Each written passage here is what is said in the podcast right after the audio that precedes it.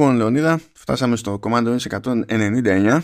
Είμαστε έτσι μια σταγόνα πριν την υπερχείληση.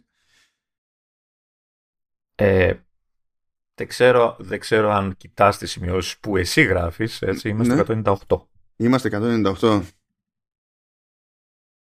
Κάτσε και να δω, γιατί... By the way, περίμενε θα καταλάβεις γιατί μπερδεύτηκα σε λίγο. Αλλά κάτσε να σιγουρέψω αν είναι λάθος το note ή αν είναι λάθος αυτό. τι, τι, είναι, τι είναι λιγότερο λάθος στην άλλη περίπτωση. Για κάτσε λίγο. το λάθος είναι ότι είμαστε εμείς μαζί. Και αυτό ισχύει. Ωραία, είμαστε στο 198 λοιπόν. 198. Δύο σταγόνε. Είμαστε δύο σταγόνε με την υπερχείληση. Αλλά θα καταλάβεις τώρα γιατί το μυαλό μου ήταν αλλού. Διότι είχα παραγγελία από το, τον Βασίλη Γεωργακόπουλο και προσπαθούσα να μην την ξεχάσω. Ε, οπότε πιάσε μεγάκυκλου εγκεφαλικούς μου ζήτησε λοιπόν να σου πω ότι βασικά ο Βασίλης ο μεταξύ άλλων, δηλαδή εκτός από φίλος προφανέστατα είναι και τέτοιο ο άνθρωπος που μας έχει φτιάξει όλα τα λόγο του, του Halftone για όλα τα show και του ίδιου του Halftone και τα συνέφη. Λοιπόν, μου είπε να σου πω ότι είσαι ένα πιτσιλιστό κατσαροπέρδικο.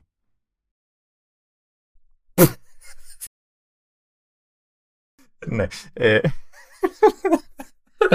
ναι. Ε, τον είπες φίλο τώρα αυτόν εσύ. Ναι, γιατί. Ναι. Δεν κατάλαβα. Τώρα να ρωτήσω γιατί και τι είναι αυτό το πράγμα που είμαι. Να το δεχτώ, αλλά δεν ξέρω τι είναι. Δεν έχεις μάθει ακόμη ότι σε κάποιες περιπτώσεις δεν ρωτάμε; Ναι, αλλά επειδή εγώ μου αρέσουν ε, τα extreme sports, ε, είμαι σίγουρος ότι ξέρεις γιατί και θέλω να μάθω κι εγώ. Όχι, δεν έχω ιδέα. Μιλούσαμε για τελείως άσχετο πράγμα και ε, του, του, είπα ότι όπου να είναι τέλος πάντων σήμερα έχω να γράψω και, και commando S και μες, ξαφνικά μου λέει αυτό. Ωραία. Τότε περιμένω το σχετικό σχόλιο φίλε, φίλε Βασίλη, στο, στο facebook. Έτσι, δηλαδή. Δεν υπάρχει δηλαδή κάποιο context που εγώ το γνωρίζω και εσύ δεν το γνωρίζεις και κάπως βγαίνει νόημα αλλά μονόπαντα. Αυτό είναι, that's it. That's the thing. Θα το δεχτώ για την ώρα. Όχι τίποτα άλλο και το κοινό μου έτσι δεν μπορώ να το, να το απορρίψω έτσι. Και πιστεύω ότι αφού ξεκινάς αναγκαστικά, δηλαδή απόρρισες, έτσι, ε, θα ταιριάξει σούπερ με το ότι έχει και κάτι άλλες απορίες εδώ πέρα. Πριν ασχοληθούμε με οτιδήποτε άλλο είχαμε στο πρόγραμμα, έχει κάτι, κάτι, κάτι πράγματα προέκυψαν εδώ. Λοιπόν, απορίες. Κύριε, κύριε, κύριε, να πω, να ρωτήσω. για, να δούμε. όλη τη βδομάδα που μας πέρασε είχα τη... συνειδητοποίησα και εννοείται ότι έστειλα κατευθείαν μήνυμα στο Μάνο ο οποίος απόρρισε και τελικά μάλλον βρήκαμε το λόγο ε, συνειδητοποίησα λοιπόν ότι ε, έχω, έχω έναν αρκετά κολλητό φίλο, Παύλα, σχεδόν συγγενή, ξέρω εγώ κτλ. Ο οποίος τον έχω κολλήσει και αυτόν τον έχω καταστρέψει και είναι μακάκιας και τα λοιπά, άρρωστος και όλα, και όλα τα σχετικά. Και σε βάθος χρόνου έχει, έχουν πέσει στα χέρια του διάφορα συστήματα Mac. Είχε πάρει ένα μεταχειρισμένο Mac, ε, MacBook Air του 11, το οποίο παραδόξως πήγαινε super ακόμα και μετά από πολλά χρόνια. Μετά τσίπησε ένα MacBook Pro του 18, το με το οποίο, το οποίο έχει ακόμα. Ε, άρχισε μάλλον πριν πάρει το MacBook Air, είχε ο πρώτος του Mac, ο πρώτος Mac της παρέας, έτσι από αυτή τη μεριά. Ήταν ένας iMac 21.5, έτσι 21.5 του 13 νομίζω ήταν αυτός, ο οποίος αντέχει ακόμα και ζει. Και πρόσφατα, ε, ε, βάσει ενός ε, προγράμματος επιδότησης, δεν ξέρω κι εγώ μόνος το ανακάλυψε και τα βρήκε, και του κάναν δώρο εισαγωγικά γιατί το πήρε ουσιαστικά τσάμπα, ε, ένα, πήρε ένα Mac Mini M1, δυστυχώς με 8 GB γιατί δεν έβρισκε έτοιμο παρά το 16 και τον πίεζε ο χρόνος λόγω της επιδότησης που πήρε. Ε, και πήρε λοιπόν ένα M1 Mac, τον οποίο δεν, έχω αποφύγει ακόμα, δεν τον έχω δει από κοντά, επίτηδες. Τέλος πάντων, ε, αυτό που συνειδητοποίησα όλα αυτά τα χρόνια που ασχολείται αυτός, που έχει αυτός όλα αυτά τα συστήματα. Και παράλληλα έχω εγώ τα δικά μου συστήματα κτλ. Συνειδητοποίησα λοιπόν ότι το boot sequence, έτσι, όταν μιλάω για boot sequence, μιλάμε ξεσβηστό μηχάνημα τελείως, αυτό που δεν ξέρεις εσύ τι είναι. Έτσι, και το ανάβεις και ξεκινάει η όλη διαδικασία του, του boot κτλ. Ε, Τέλος πάντων, στα δικά του συστήματα είναι ανάποδα, γίνεται ανάποδα από ό,τι στα δικά μου συστήματα. Και στη συζήτηση που είχαμε πρόσφατα και μαζί σου, συνειδητοποίησα ότι και σένα είναι ανάποδα. γίνεται ανάποδα η διαδικασία από ό,τι γίνεται σε μένα. Οπότε άρχισα να ανησυχώ ότι εγώ είμαι ο ηλίθιος Σίγουρα εσύ ο ανάποδος. ο ανάποδος, ναι. Και τα λοιπά. Ε, και όταν λέω ανάποδα, τι εννοώ; Ε, όταν ξεκινάει ο Μάνος ή ο φίλος μου τα, το, τα συστήματά του, ε, ανοίγει η οθόνη και πετα, ε, πετάγεται κατευθείαν ένα login screen όπου πρέπει να βάλει τον σχετικό κωδικό για να ξεκινήσει το, το boot sequence κτλ. Εμένα, όταν ανοίγεις το Mac, ξεκινάει το boot sequence. Φορτώνει κανονικά, βλέπεις την μπάρα να ανεβαίνει, γουρτσου γουρτσου γουρτσου κτλ. Και αφού τελειώσει το φόρτωμα, ε, πετάει το login screen και μπαίνει στο σύστημα κατευθείαν. Δηλαδή είναι, για μένα είναι το παραδοσιακό. Δηλαδή έτσι ήξερα και στα Windows, έτσι το έβλεπα και στο Mac και δεν μου κάνει καμία εντύπωση. Όταν το είδα λοιπόν στο φίλο μου και το άκουσα και από σένα και τα λοιπά, λέω τι είναι αυτό που κάνει τα δικά μου συστήματα να διαφέρουν από τα δικά σας; Ε, και η απάντηση από ό,τι κατάλαβα και από ό,τι ε, ψιλοδιάβασα κιόλας ε, έχει να κάνει με την ύπαρξη, με την ενεργοποίηση μάλλον του λεγόμενου file vault. mm το οποίο είναι ένα σύστημα κρυπτογράφησης από, από ό,τι καταλαβαίνω του, του, του δίσκου. Έτσι, ναι, ναι, και μάλιστα ναι. από ό,τι καταλαβαίνω είναι και real-time κρυπτογράφηση την ώρα δηλαδή που δουλεύει το μηχάνημα, κάνει κρυπτογράφηση των δεδομένων κτλ. Ναι, όντως. Και από τη δεύτερη έκδοση του FileVault που υπάρχει χρόνια, το FileVault, το FileVault 2, ε, είναι και συνολικά στο drive, αλλά και per file. Ενώ η πρώτη εκδοχή του FileVault ε, κρυπτογραφούσε το drive ολόκληρος ολότητα και γενικά ήταν πιο αργό. Ναι. Λοιπόν, για κάποιο λόγο εγώ αυτό το σύστημα το έχω κλειστό, κυρίως γιατί το φοβάμαι. Γιατί; Ε, φοβάμαι όχι το, το σύστημα τι κάνει κτλ. Αλλά φοβάμαι το ότι ξέρεις έτσι και ξεχάσεις κωδικό, γίνει καμιά μπουρδα για αυτά. Έχεις τελειώσει, έχεις μείνει απ' έξω από το όλο σύστημα. Θα πρέπει να γίνει ξέρω εγώ format, δεν ξέρω τι πρέπει να γίνει και χάνεις δεδομένα κτλ. Ούτε, ούτε, ούτε, ούτε format δεν μπορείς να κάνεις. Αλλά τέλος πάντων. Ε... Ναι, ε, και ναι. το άλλο που με φοβίζει είναι αυτό το, το real time που λέει. Γιατί έχω την επιστήμη ότι τουλάχιστον είχα διαβάσει κάποια εποχή ότι ψηλομειώνει και τις επιδόσεις του μηχανήματος. Ε, Τέλος πάντων, όλοι αυτοί οι φόβοι, όλα αυτά τα, τα περίεργα που έχω διαβάσει με έκαναν να το, να το έχω κλειστό. Ε, οπότε η απορία μου ερώτηση, παύλα ερώτηση είναι ε, να το ενεργοποιήσω τώρα, δηλαδή χρειάζεται να κάνω από την αρχή, ξέρω εγώ, format στήσιμο ή μπορεί να ενεργοποιηθεί κατόπιν εορτής, δηλαδή με... Όχι, μπορεί να ενεργοποιηθεί, μπορεί να ενεργοποιηθεί κατόπιν εορτής και στο background αυτό κάνει ό,τι να κάνει και κάποια στιγμή τελειώνει, ρε παιδί μου. Okay. Ισχύουν τα υπόλοιπα που, που φοβάμαι. Δηλαδή το ότι θα πέσει η ταχύτητα των μηχανημάτων, ειδικά στο λάπτοπ, ας πούμε, που είναι και παλιό. Εντάξει, ξέρεις, έχει που έχει. Αν το δούμε τελείως τεχνικός, ναι. Ε, Αλλά θα πέσει ε, αισθητά, ώστε να καταλάβεις τη διαφορά, όχι. Ε, και το αισθάνομαι σίγουρος γι' αυτό, διότι έχω χρησιμοποιήσει και την original τέλος πάντων έκδοση του FileVault, που ήταν πιο αργή, και σε πιο παλιά μηχανήματα που είχαν και μαγνητικούς δίσκους και τα λοιπά. Και ακόμη και τότε η φύρα δεν ήταν της προκοπής. Και με FileVault 2 που το έχω χρόνια δεν δεν διαφέρεται καθόλου. Το σύστημα είναι. Και συν της άλλης ε, να ξέρεις ότι θα είναι καλύτερα, ε, καλύτερη φάση στο Mac Mini σχέση με το MacBook το δικό σου ε, γιατί νομίζω ότι το FileVault, το όλη, όλη η διαδικασία της κρυπτογράφησης κτλ. Ε, στην περίπτωση του Mac Mini πέφτει στο, στο ε, τσιπάκι το T2 ενώ στο MacBook Pro που έχεις που δεν έχει T2 εγώ έχω T1 που πώς να σου πω δεν κάνει ό,τι κάνει ο T2 ο T1 ο, μάλλον T1 και πίσω ε, πέφτει στη CPU Οπότε θεωρητικά, αν πούμε ότι έχεις σφύρα και τη δούμε σαν ποσοστό, ρε παιδί μου, θα είναι χειρότερα στο MacBook Pro σου λόγω παλαιότητας. Αλλά ακόμη και έτσι, δεν πιστεύω ότι θα αισθανθείς ότι υπάρχει διαφορά στην πράξη. Καλά, μόνο στην αρχή, όταν θα τον ενεργοποιήσεις, ας πούμε, και θα κάνει δουλειά αυτό πίσω. Ας πούμε, το, εντάξει, okay. Ναι, καλά, αυτό είναι. Αυτό θα τελειώσει. Ε, παιδί μου, είναι, είναι όπως γίνεται με το indexing όταν κάνεις κάποιο install καινούργιου λειτουργικού ή ξέρω, όταν δουλεύει το time machine που ξέρεις, για λίγο μπορεί να το νιώσεις λίγο πιο βαρύ. Το Τώρα, για την ανησυχία σου για το κλείδωμα, ξεκλείδωμα. Έχεις δύο επιλογές εκεί πέρα. Πρώτα απ' όλα, μπορεί να το κρατήσεις να είναι τελείως private και σου δίνει ένα private key, το οποίο κάπου πρέπει να είναι αποθηκευμένο για να, σιγουρεύεσαι, να σιγουρευτείς εσύ ότι δεν το, χάσεις, δεν το έχασες και κάθεσαι στον άξονα. Αλλά σου έχει μια επιλογή, αν αυτό το προτιμάς, ε, το, το key αυτό να επικοινωνηθεί και στην Apple. Ναι. Ώστε σε περίπτωση που εσύ χάσεις την μπάλα τελείως, άμα χρειαστεί η Apple να μπορεί να σου ξεκλειδώσει. ναι. Πόσο ασφαλές είναι αυτό; Τι εννοείς; Εννο, εννοώ ότι επικοινωνεί σε ένα κλειδί που υποτίθεται πρέπει να είναι full απόρριτο και αυτά. Και το Ναι, αλλά στο λέει, ε, κοίτα, εταιρεία. ε, σου λέει, ή θα κοιτάξεις εσύ να, είναι, να σιγουρέψεις το κλειδί, Και υποθέτω να μην το γράψω, ξέρω εγώ, σε ένα note και να το έχω στο desktop, ξέρω εγώ, κάπως έτσι. ή δίπλα στο laptop. εναλλακτικά μπορείς να το γράψεις αντί για το όνομά σου στο κουδούνι. Δεν ξέρω. Α, μπράβο, ναι. και αυτό μπορώ να το κάνω, ναι. στο μέτωπό μου, θα σου πω. Αλλά ξέρεις, πώς να σου πω, αν σε αγχώνει τόσο πολύ αυτό, μπορείς, υπάρχει αυτή η εναλλακτική. Προφανώς χάνεις ε, σε, Μμ. σε κάποιο βαθμό σε, σε απόρριτο. Ε, και νομίζω ότι μπορεί να συνδεθεί και όλο αυτό, αν θυμάμαι καλά, γιατί πάνε χρόνια τώρα την τελευταία φορά που υπήρχε λόγος να το πειράξω. Νομίζω ότι μπορεί να συνδεθεί όλο αυτό και με το, και με το Apple ID σου.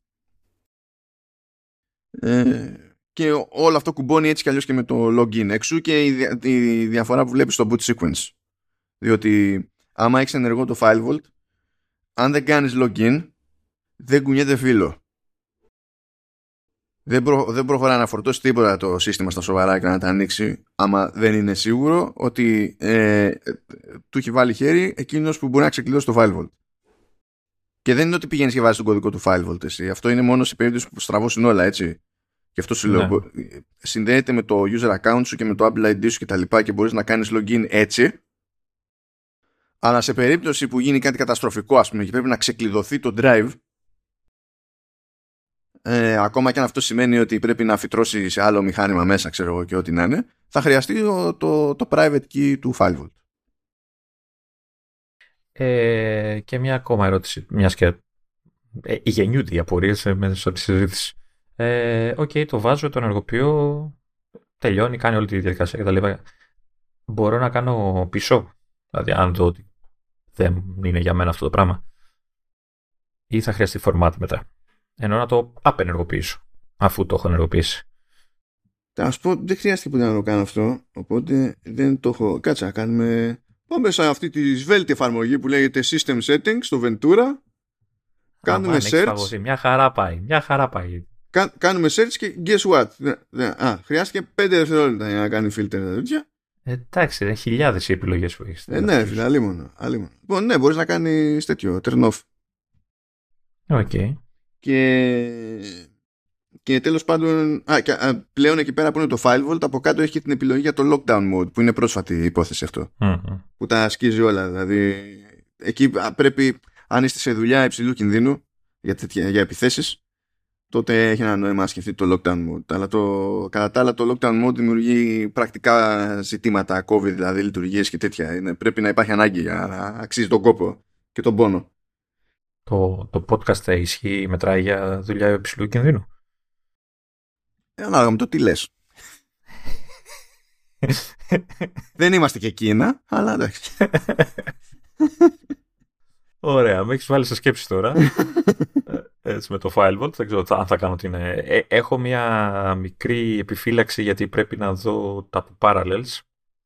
Ε, αν τρώει κάποια φρίκη, το παρά, αν χρειάζεται κάποια διαδικασία άλλη και κυρίως Κα, κανονικά δεν πρέπει να χρειάζεται. Κανονικά δεν πρέπει να χρειάζεται. Α, αυτό που θέλω να δω, επειδή το κάνει πλέον με τα καινούργια Windows 11 που έχουν το τσιπάκι το άλλο που χρειάζονται και τα λοιπά και σου λέει ότι ξέρεις τι, αυτό που κάνω εγώ που με βολεύει με το Parallels είναι ότι μπορώ να, πα- τα, να έχω τα Windows σε ένα εξωτερικό δίσκο και να σκατζάρω μηχανήματα ανάλογα με το τι έχω μπροστά μου για να δουλέψω, έτσι.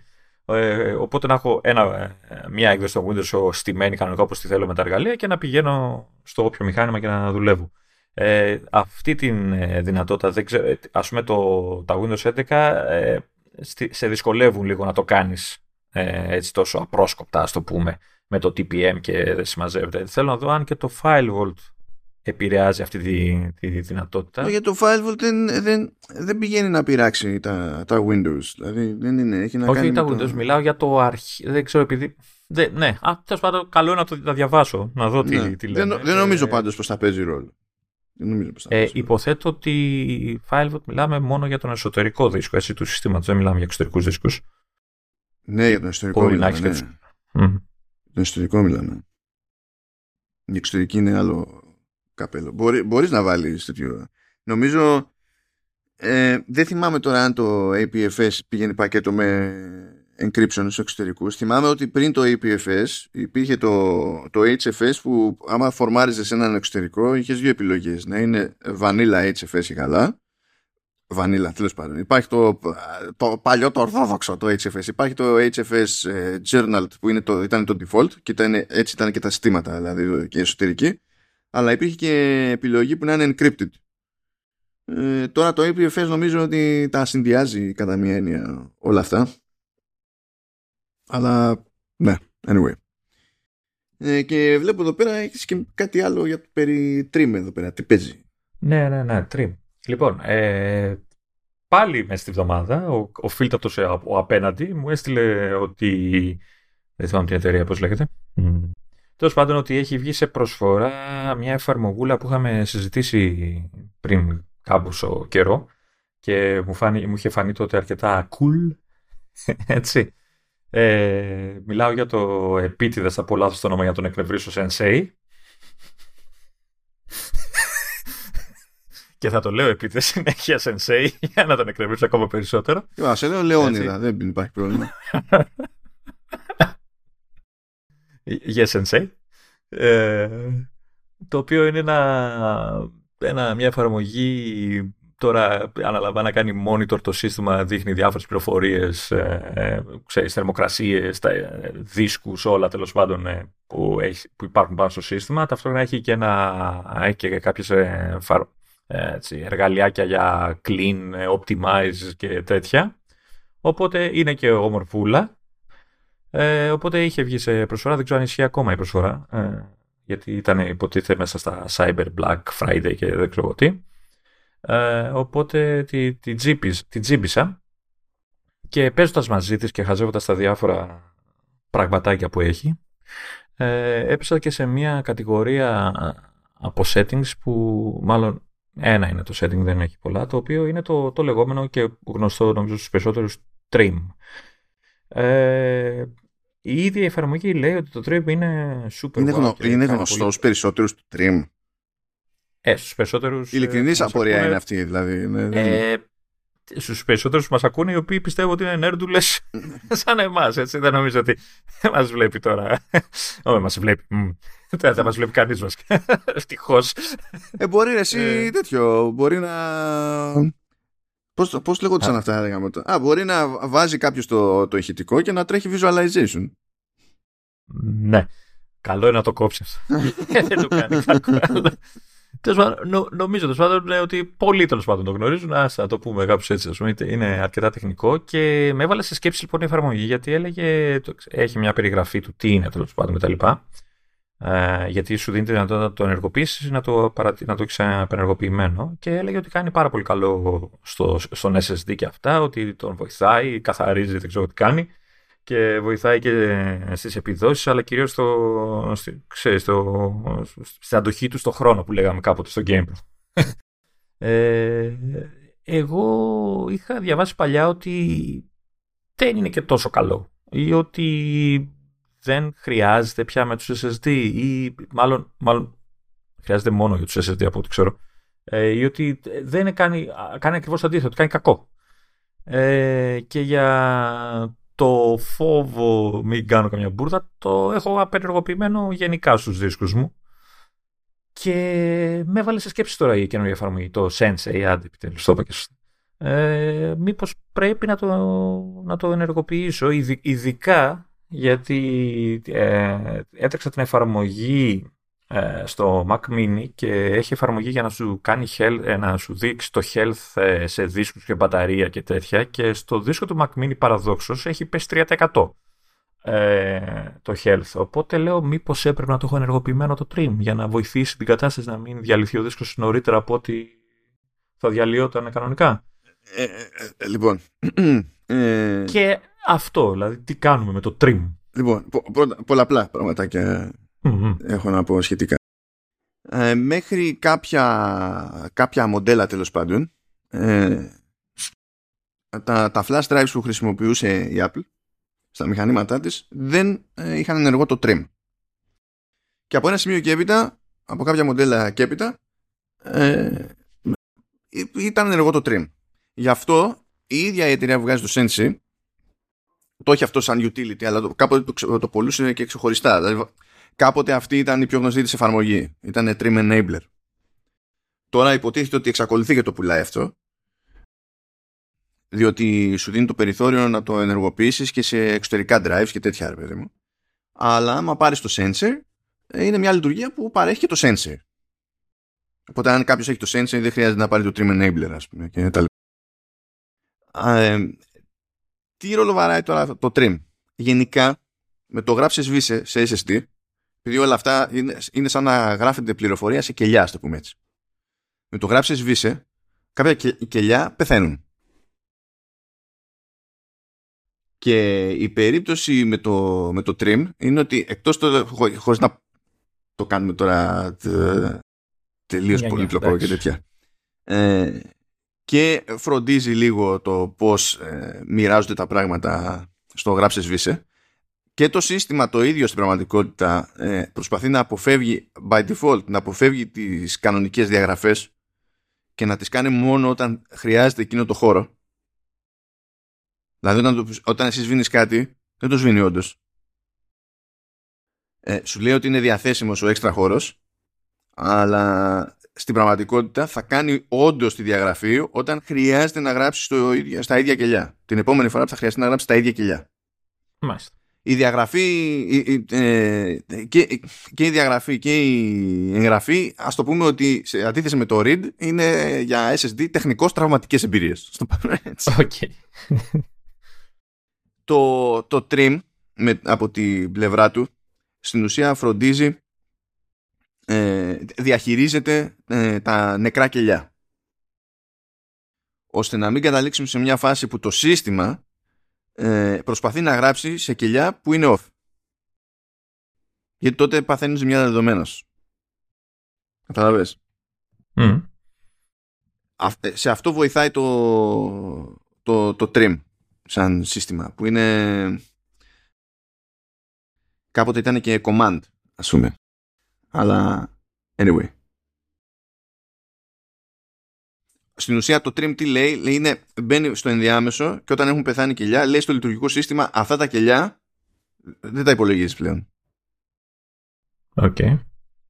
η, η φθορά στα κελιά είναι αναπόφευκτη και φυσιολογική έτσι είναι η φάση με τη flash δεν υπάρχει μακεμού δεν υπάρχει debate. Okay. Και όσο περισσότερο χρησιμοποιείται ε, ε, ένας SSD και όσο περισσότερο write γίνεται, ε, τόσο πιο γρήγορα έρχεται η φθορά. Okay. Ε, με αυτό δεδομένο το trim μόνο βοήθεια είναι από την άποψη ότι βοηθά το λειτουργικό να μην προσπαθήσει να γράψει σε σημείο που δεν μπορεί να γράψει στην πραγματικότητα. Άρα το ενεργοποιούμε. Να υποθέσω, κάνω μπουρδα. Ναι, το ενεργοποιούμε, το ενεργοποιούμε. Και στην πράξη, καθώς πεθαίνουν κελιά, η πραγματική χωρητικότητα του, του flash storage πέφτει. Έτσι, πέφτει.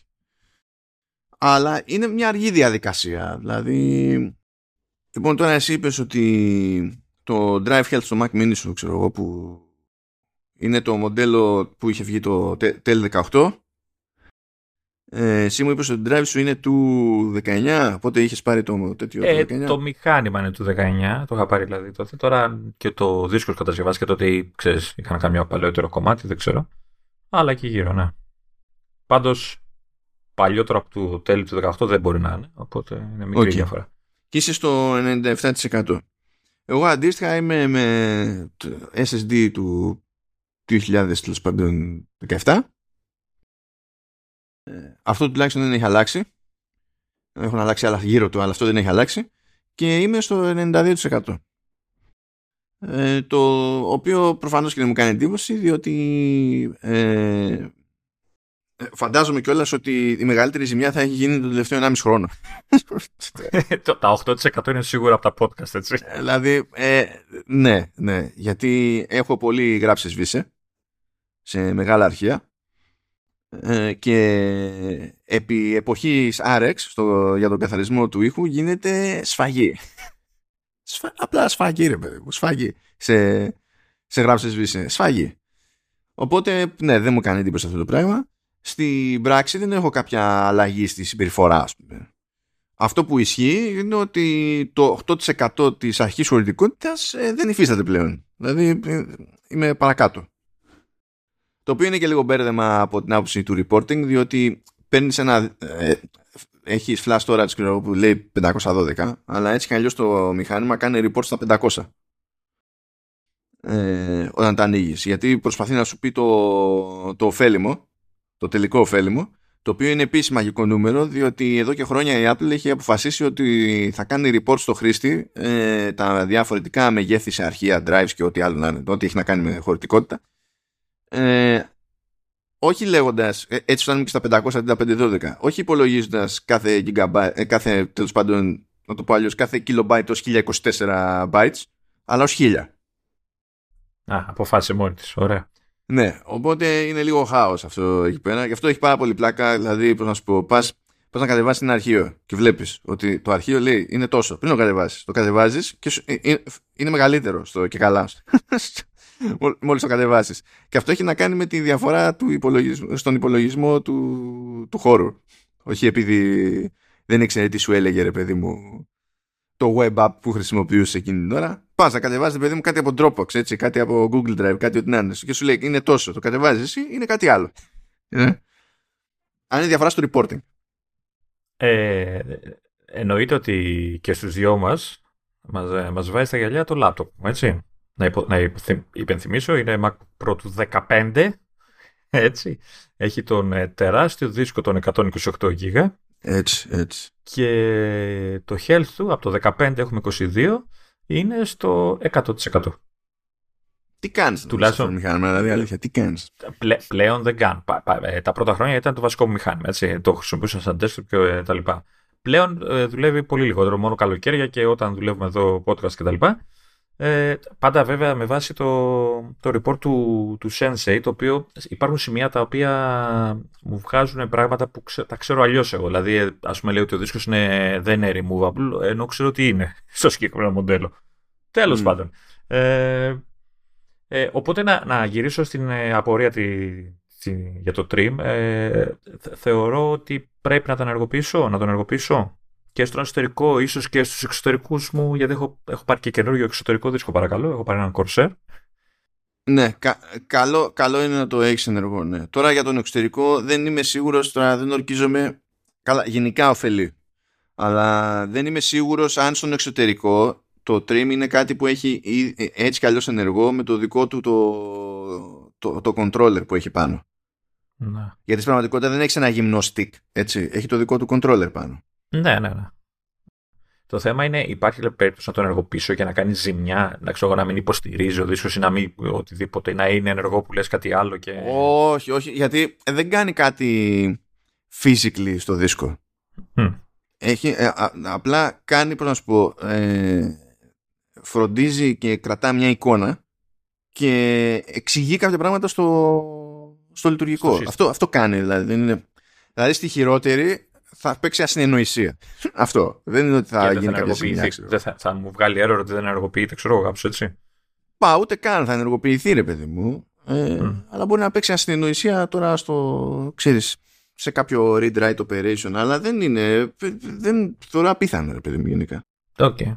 Στο, στο MacBook Pro σου που πρέπει να είναι από εποχή που δεν ήταν default ενεργό το trim, mm. ε, πιστεύω ένας λόγος παραπάνω στο Mac Mini εσωτερικά θες δεν θες έχει trim. Δηλαδή...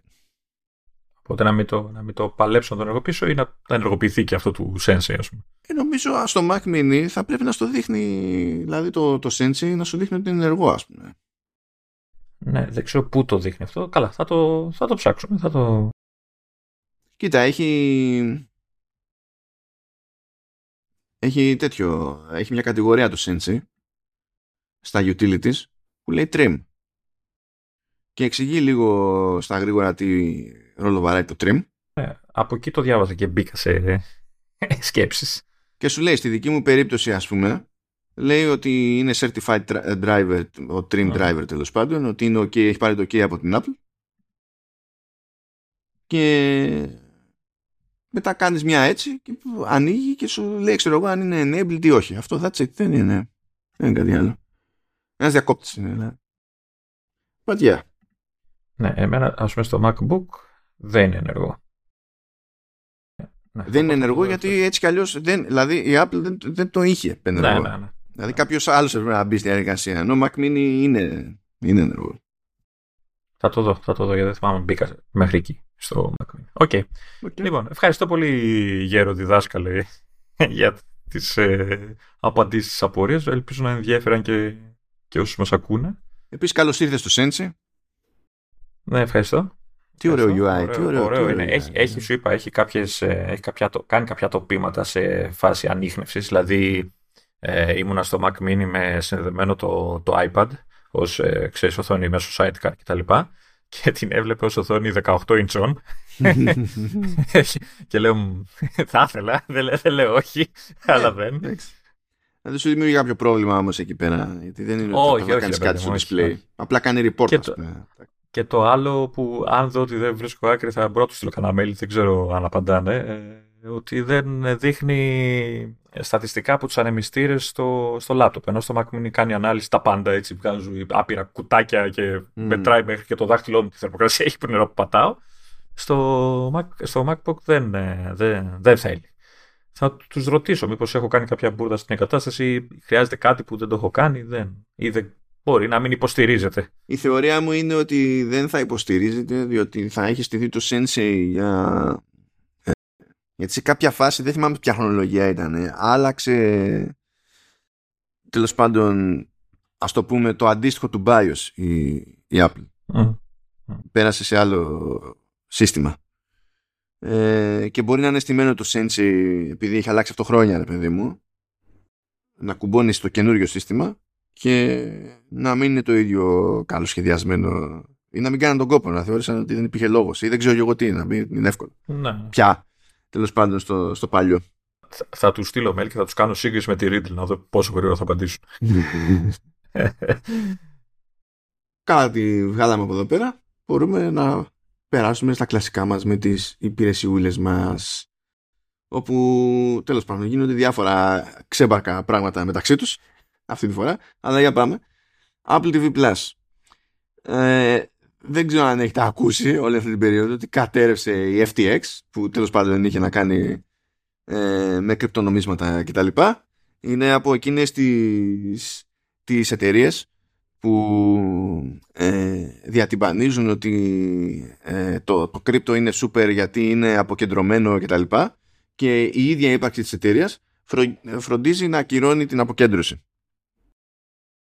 Ε, Τέλος πάντων, δεν, δεν έχει νόημα να πούμε στη διαδικασία του να πούμε τι εστί κρύπτο, γιατί εστί κρύπτο και τι νόημα έχει, τι δεν έχει.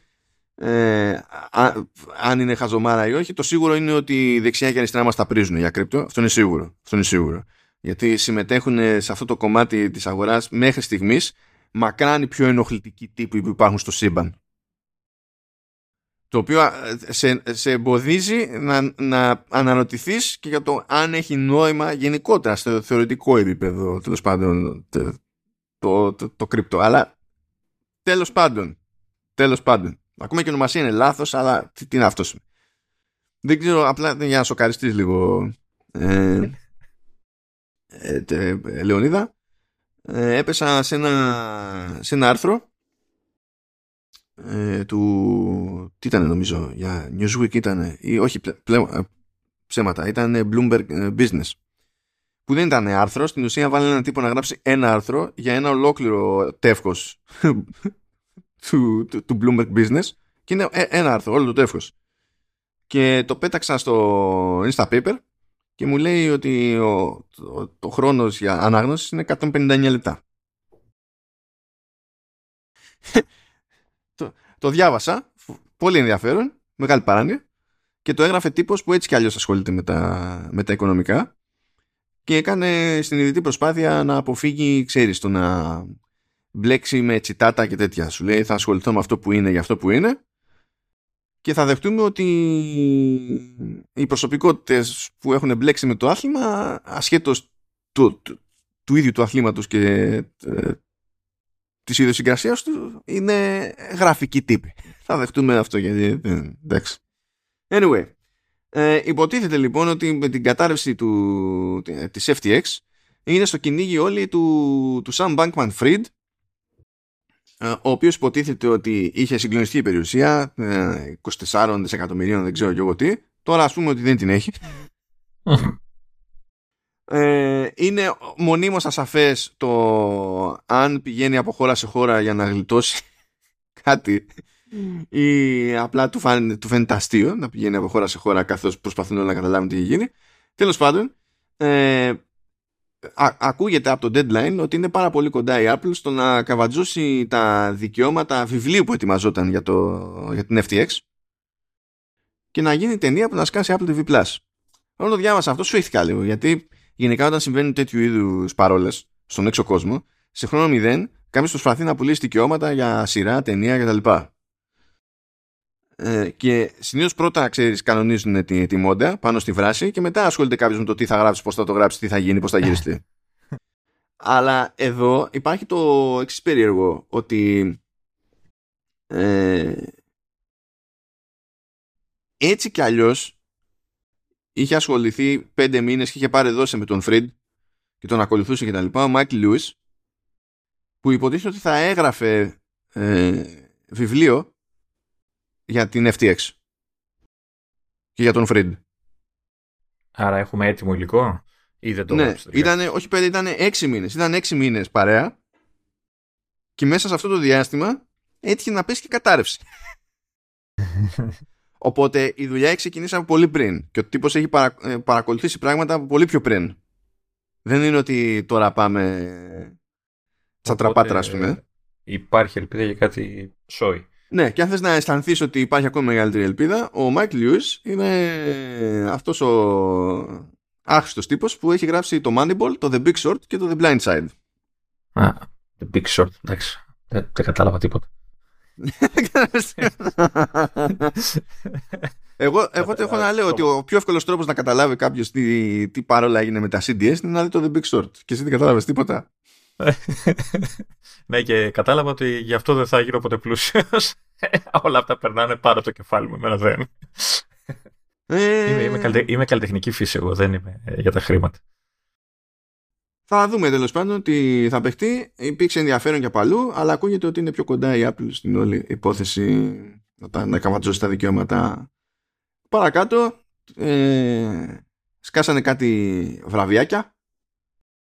Γιατί, λοιπόν, υπάρχει για πρώτη φορά, για πρώτη φορά νομίζω. Ναι, τέλος πάντων, ε, υπάρχουν τα BAFTA και για κάποιο λόγο υπάρχουν τα BAFTA Children and Young People Award. Young People. Ναι, είναι, είναι πολύ εύκολο. Πολύ, φοβερό branding. Φοβερό branding. Πάρα πολύ. Αλλά τέλος πάντων, OK. Okay. Ε, και μάζεψε κάτι βραβεία εκεί πέρα. Στην κατηγορία Content for Change κέρδισε το Eldefo.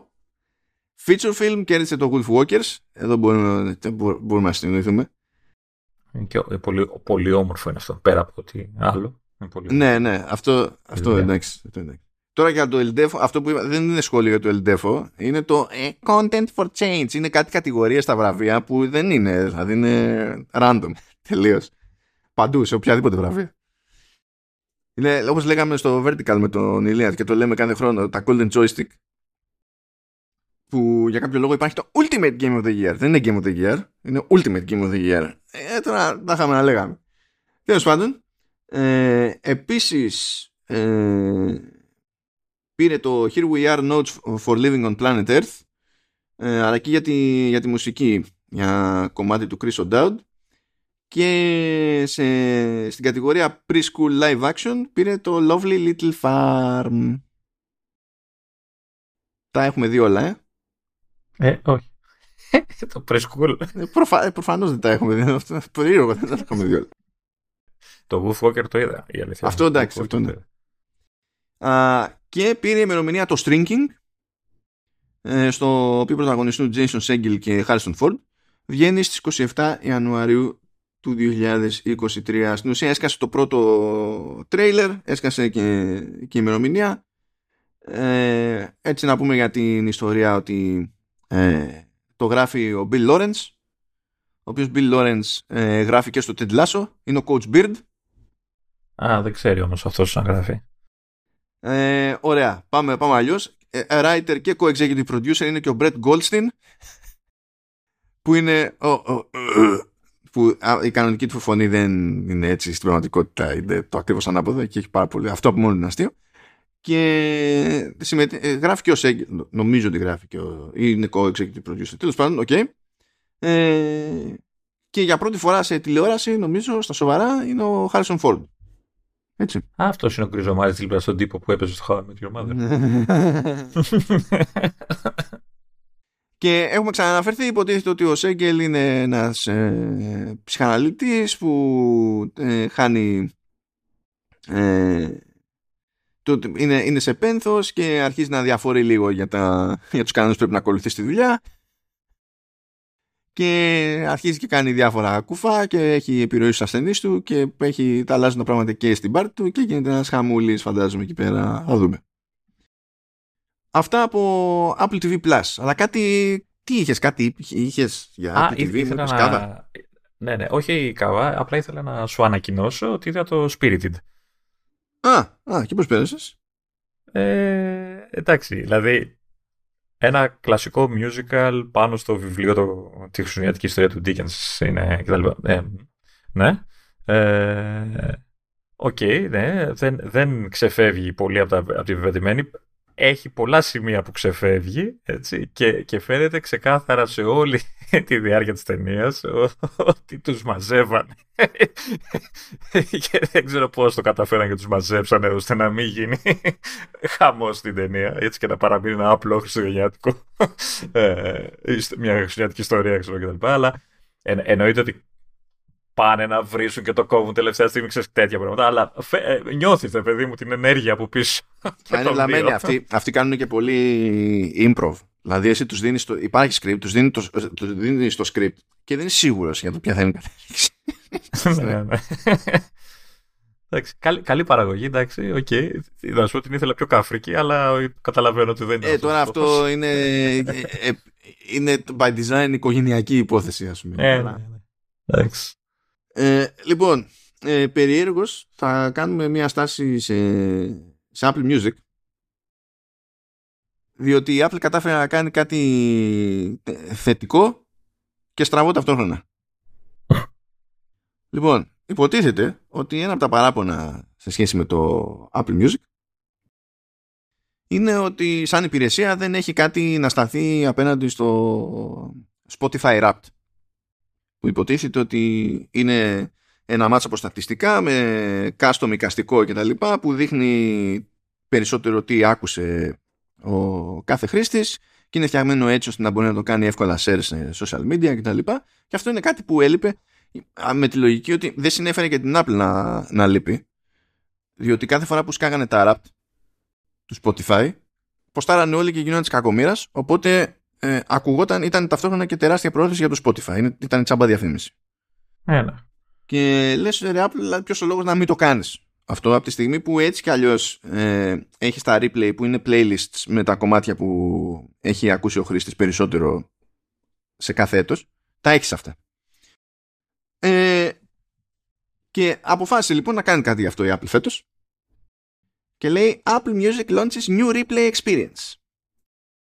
Ε, και είναι ένα μάτσο από αλλαγές που παίζουν. Ε, οπότε, υπάρχει πλέον κάτι ανάλογο του rap. Δεν έχει όμως ξεχωριστό branding, δηλαδή λέγεται και πάλι σαν φάση Apple Music Replay. Και υπάρχουν δύο πτυχές. Υπάρχει το ατομικό, αλλά υπάρχει και το συνολικό της υπηρεσίας.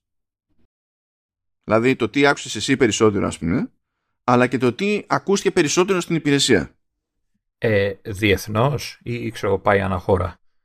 Ε, από ό,τι βλέπουν είναι διεθνώς. Okay. Είναι, είναι διεθνώς.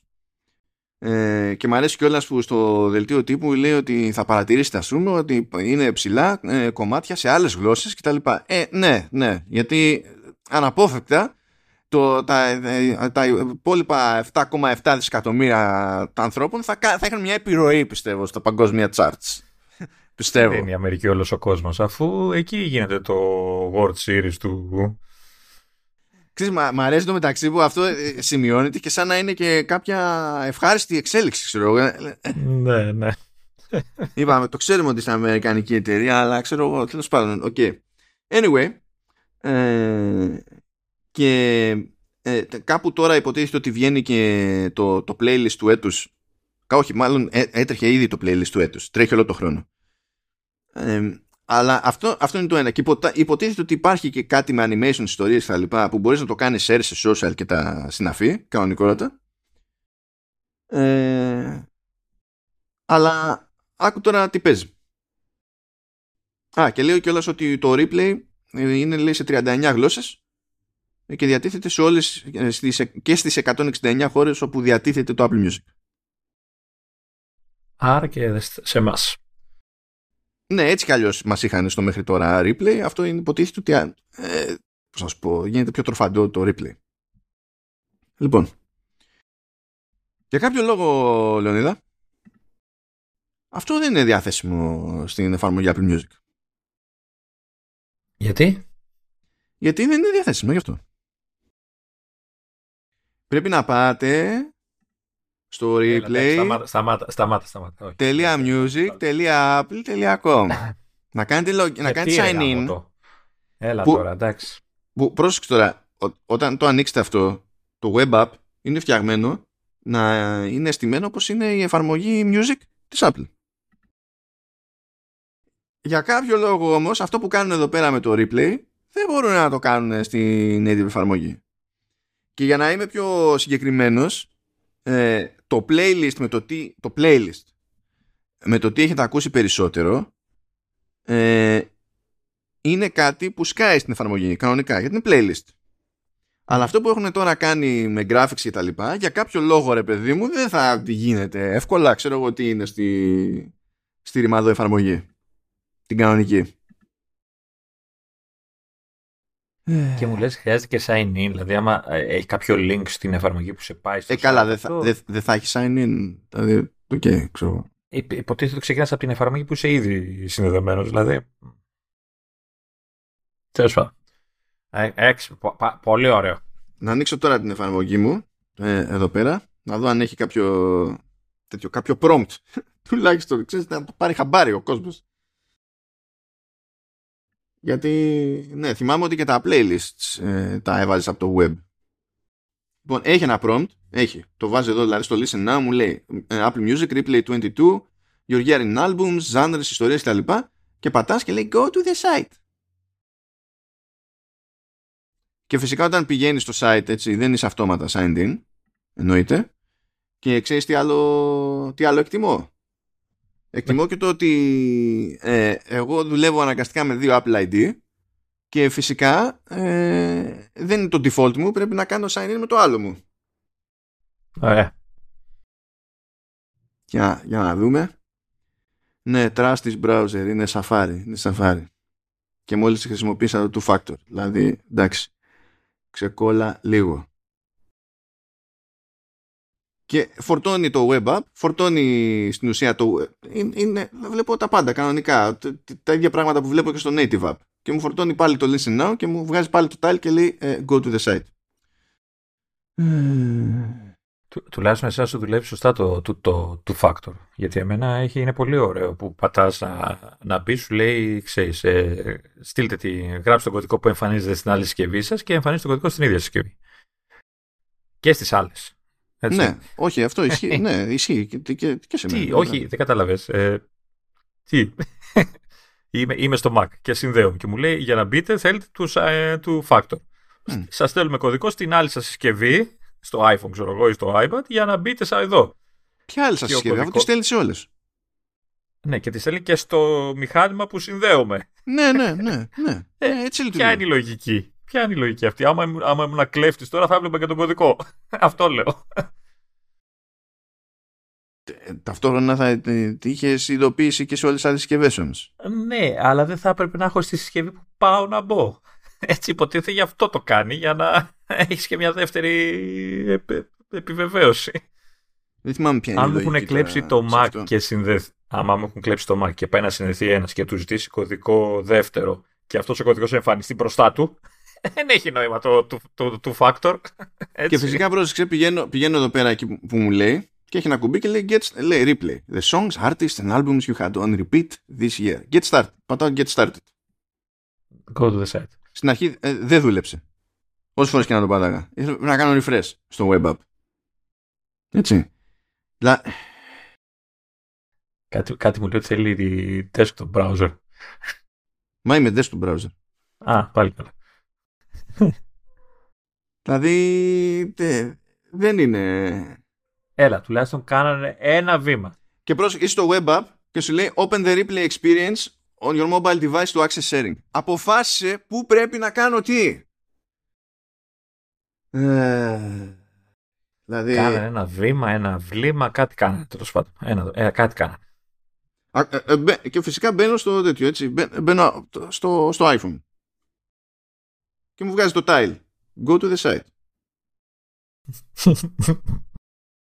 Ξανά. Και τότε ε, από εδώ άμα πατήσω get started τότε μου ανοίγει άλλο tab και τώρα φυσικά θέλει να κάνω login. Πρέπει να του πω ότι θέλω το άλλο το, το Apple ID, το κέρατό μου. Γιατί δεν θα κάνουμε ποτέ ενοποίηση. Επίσης το κέρατό μου. Πόσο δύσκολο μπορεί να είναι. Ναι, trust this browser, trust this browser. Πόσες φορές. Ναι, ναι, ναι, continue. Ναι, ναι, ναι, get started. Και τώρα αξιώθηκε. Κοινώς όλη αυτή η φάση είναι φτιαγμένη για να λειτουργεί σωστά μέσω λαμίας μόνο σε mobile. Όπως αντιλαμβάνεστε. Ελπίζω δηλαδή. Να αντιλαμβάνεστε. Ναι. Γενικά πρέπει Έχουμε native apps for a reason. Δηλαδή, make it happen, make it happen. Ήδη, ήδη η εφαρμογή Apple Music, γενικά και η native εφαρμογή Apple Music είναι ένα μάτσο από web views. Ήδη. Make it happen. Δηλαδή, θετική, προς τη σωστή κατεύθυνση η εξέλιξη αυτή. Κλείνει μια τρύπα που είναι χαζό που την είχε τόσα χρόνια. Αλλά θέλουμε ακόμα. Ε, δεν την κλείνει ολόκληρη. Να αφήνει λίγο να έχει μια διαρροή. Να έχει και κάτι του χρόνου. Να μην κάνουμε και κάτι του χρόνου, αυτό ακριβώς. Ε, Σωστό ε. και αυτό. Anyway. Κα, Καταρχάς, βγαίνει τώρα ακόμα δεν έχουν χωνέψει τη γαλοπούλα τους αυτοί. Οπότε είναι ακόμα βαριστομαχιασμένοι. Μην περιμένεις και εσύ πολλά, ρε παιδί. Λοιπόν, άντε, να παρατήσουμε Apple Music και να πάμε Apple Arcade. Όπου έχουμε παιχνίδι καινούριο και έχουμε και τα παιχνίδια του Δεκεμβρίου που μάλλον είναι τρία αυτή τη φορά, αλλά τέλος πάντων. Ας ξεκινήσουμε με το τρέχον και μετά βλέπουμε. Ωραία. Άντε, πες. το λέω γιατί μου είπε πριν ότι δεν, δεν το είδε καθόλου. Όχι, το κατέβασα και δεν έκανα ούτε ένα launch. Δηλαδή δεν έχω ιδέα τι παίζει. ναι. Λοιπόν, ε, το τελευταίο παιχνίδι του Νοεμβρίου, που είναι και καινούριο, είναι δηλαδή original Apple Arcade, είναι το SpongeBob Solitaire Punch. Ε; Ναι, ναι. Έχει μέσα τη λέξη SpongeBob, τη λέξη Solitaire και το Punch που είναι αδιάφορο. Ναι, οπότε αυτόματα κάποιος θεωρεί ότι τι είναι αυτό το πράγμα. Να σου πω κάτι μάνο, δεν περίμενα να το πω ποτέ αυτό, αλλά το παιχνίδι είναι πολύ καλό. Ορίστε, ορίστε. ε, και είναι και σκάλωμα, τρελό. Ε, λοιπόν, είναι πασιέτζα όπως, έχεις, όπως καταλαβαίνετε από τον τίτλο, αλλά όχι η πασιέτζα που ξέρετε ή κάποια από τις πασιέτζες που ξέρετε. Είναι τελείως καινούριο, δεν, δεν ξέρω αν έχω ξαναδεί κάτι τέτοιο, ε, μια καινούρια παραλλαγή τέλος πάντων του κλασικού παιχνιδιού. Ε, ο παίκτης έχει ένα ταμπλό, ένα τετράγωνο ταμπλό, το οποίο είναι χωρισμένο σε εννέα μικρότερα τετράγωνα. Ε, φανταστείτε τρεις σειρές από τρία τετράγωνα κάθε μία. Και εκεί γίνεται όλη η φάση. Τι γίνεται τώρα; Ε, οι τέσσερις γωνίες του τετραγώνου, τα τέσσερα δηλαδή ε, ακριανά, ας το πούμε, στις γωνίες του τετραγώνου, τετραγωνάκια, ε, είναι τα, οι καβάτζες. Είναι τα σημεία όπου μπορείς να πετάς χαρτιά που δεν σου κάνουν. Ωραία. Είναι αυτά που μπορείς να πετάξεις εκεί ώστε να τα χρησιμοποιήσεις αργότερα που, που θα σου κάνουν κτλ. Ε, ο σταυρός που δημιουργείται από τα μεσαία τετράγωνα, δηλαδή τα, το, το τετράγωνο 2, 4, 6 και 8, δηλαδή έχει να φτιάχνει ένα σταυρό με το, το σκεφτείτε, είναι τα, τα τετράγωνα τα οποία γίνεται η δράση. Είναι εκεί που ακουμπάς ε, ε το, το, χαρτί της τράπουλας και μπορείς από πάνω να βάλεις το επόμενο για να φύγει το προηγούμενο και τέτοια. Το μεσαίο τετράγωνο του τετραγώνου είναι η, το deck, είναι η τράπουλα που είναι το σημείο που βγαίνουν τα καινούρια χαρτιά. Οκ, το έχουμε μέχρι στιγμής. Το έχουμε πιάσει. Έστω ότι. ναι. Ε, ωραία. Ε, η μεγάλη διαφορά είναι το, το ότι μπορείς να κάνεις stack ε, χαρτιά ανεξαρτήτως ε, σειράς. Δηλαδή μπορείς να έχεις ένα 9, να σου έρθει το 8 και να το βάλεις πάνω από το 9. Αλλά ταυτόχρονα μπορεί να έχεις το 9 και να σου έρθει το 10 και πάλι να το βάλεις πάνω στο 9. Δηλαδή και προς τα πάνω και προς τα κάτω τα χαρτιά γίνονται stack. Ωραία. Το έχουμε. Αρκεί δηλαδή να είναι διαδοχική αριθμή. Προς τη μία ή στην άλλη μεριά δεν μας νοιάζει όπως τις κλασικές πασίδε που πρέπει να είναι με τη σύραξη από, από Ρίγα έως ε, Άσο κτλ. Επίσης, ε, ο Άσος είναι και Άσος και 11. Και αυτό για, τους, ε, για τα χαρτόμετρα που μας ακούνε. Ναι. Έτσι, οπότε που σημαίνει ότι μπορείς να το κολλήσεις και σε Ρίγα και σε δύο. Έτσι. Ε, λοιπόν, ε, από εκεί και πέρα, ε, σου έχει ένα, το παιχνίδι έχει ένα quest mode Οκ, εντάξει, που έχει διάφορες πίστες έτσι διαδοχικές και πρέπει να τις τελειώνεις. Το οποίο ξεκινάει πολύ χαλαρά. Του στυλ ότι ξέρεις τι, κατάφερε να τελειώσεις το, το deck σου όλο, να φύγουν δηλαδή όλα τα χαρτιά από, από πάνω σου, ε, χωρίς να πετύχεις κάποιο αδιέξοδο που δεν θα μπορείς να κάνεις άλλη κίνηση κτλ. Σιγά σιγά αυτό το, το, το κάνει λίγο πιο περίπλοκο. Δηλαδή, σου βάζει σε κάποιες πίστες σου βάζει χρόνο. Και σου λέει ότι ξέρεις τι, και να τα βγάλεις όλα τα χαρτιά, αλλά και να μην τελειώσει ο χρόνος αργότερα σου βάζει το, τα, τις λεγόμενες συνταγές. Δηλαδή σου λέει ότι πρέπει να φτιάξεις το κλασικό Krabby Patty ας πούμε έτσι και σου λέει στην αρχή ότι είναι κάτω ψωμάκι, μπιφτεκάκι και πάνω ψωμάκι. Αλλά για να την κάνεις συνταγή πρέπει να την κάνεις με συγκεκριμένη σειρά. Δηλαδή πρώτα το κάτω ψωμάκι, μετά το μπιφτέκι, μετά το πάνω ψωμάκι. Ωραία. Ε, και για να πεις ότι παίρνεις το αντίστοιχο συστατικό έτσι, δηλαδή, ε, πρέπει να περιμένεις να βγει στο, στο ταμπλό. Δεν, βγαίνει πάντα, δεν βγαίνουν πάντα, με την σειρά που τα θες τα συστατικά και δεν βγαίνουν και πάντα γρήγορα. Οπότε πρέπει να κάνεις λίγο το σταυρό σου, ξέρεις, μην τελειώσουν οι κινήσεις, ο χρόνος ή δεν ξέρω τι. Ε, και όταν βγει, θα πρέπει να έχεις τέτοιο χαρτί ώστε να μπορείς να το καπακώσεις το χαρτί που περιλαμβάνει το συστατικό που θες. Δηλαδή αν είναι το 8, και έχει πάνω το, το σχέδιο του ψωμιού, πρέπει να βρεις το 7 να το, να το περάσεις από πάνω του. Όχι να το κρύψεις δηλαδή, να μην ε, ε, είναι από πάνω. Μόλις το κρύψεις, το παίρνεις και, το, και πας στο επόμενο συστατικό. Με, όσο περνάνε οι πίστες, αυξάνονται και τα συστατικά. Δηλαδή, μπορεί να έχει ντομάτα, μαρούλια, τυριά, ό,τι θες, κρεμμύδια, δεν ξέρω τι. Οπότε δυσκολεύει η φάση με τις ε, συνταγές, γιατί πρέπει συνέχεια, ξέρεις, ε, ε, αν, αν κάνεις το λάθος και κάνεις και καλύψει λάθος συστατικό, είναι game over κατευθείαν. Οπότε πρέπει να, ε, ξέρεις, να προσέχεις, να κάνεις τα κουμάτα σου ώστε να σου χωράνε και ξέρεις, να φεύγουν χαρτιά που δεν είναι άχρηστα, ξέρω, δεν έχουν κάποιο συστατικό ή ξέρω εγώ τι και να περιμένεις να σου έρθει το κατάλληλο για να, να φύγει αυτό που θες.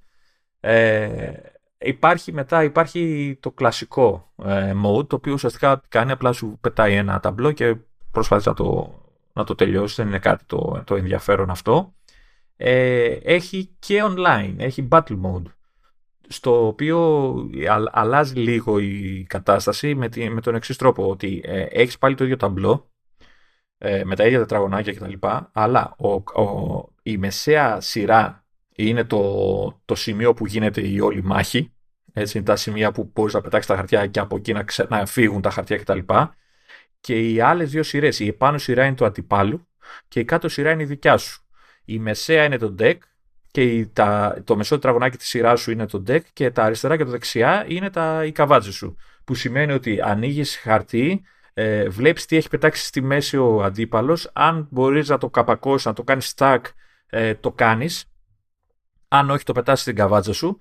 Αν μπουκώσουν οι κινήσεις και το, ε, οι κινήσεις σου περιμένεις να μπουκώσουν και του άλλου ώστε να γίνει ένα ψηλό reset να, διάσουν η μεσέ, ή να διάσει η μεσαία σειρά για να ξαναρχίσει να, να πετάει ο καθένας χαρτιά και στόχος σου είναι να αδειάσεις πιο γρήγορα, πρώτος μάλλον, το, το deck σου από, σε σχέση με τον αντίπαλό σου.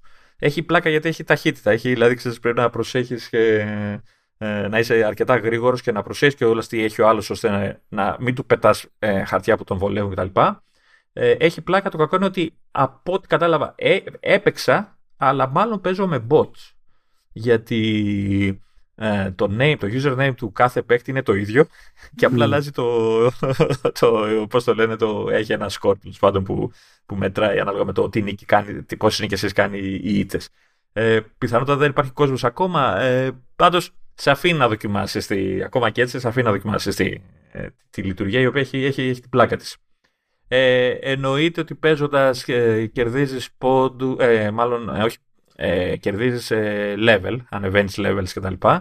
Ε, και ταυτόχρονα κερδίζεις νομίσματα και όλα αυτά σε βοηθάνε και ε, πώς το λένε ξεκλειδώνεις καινούριες τράπουλες, έχει power-ups κτλ.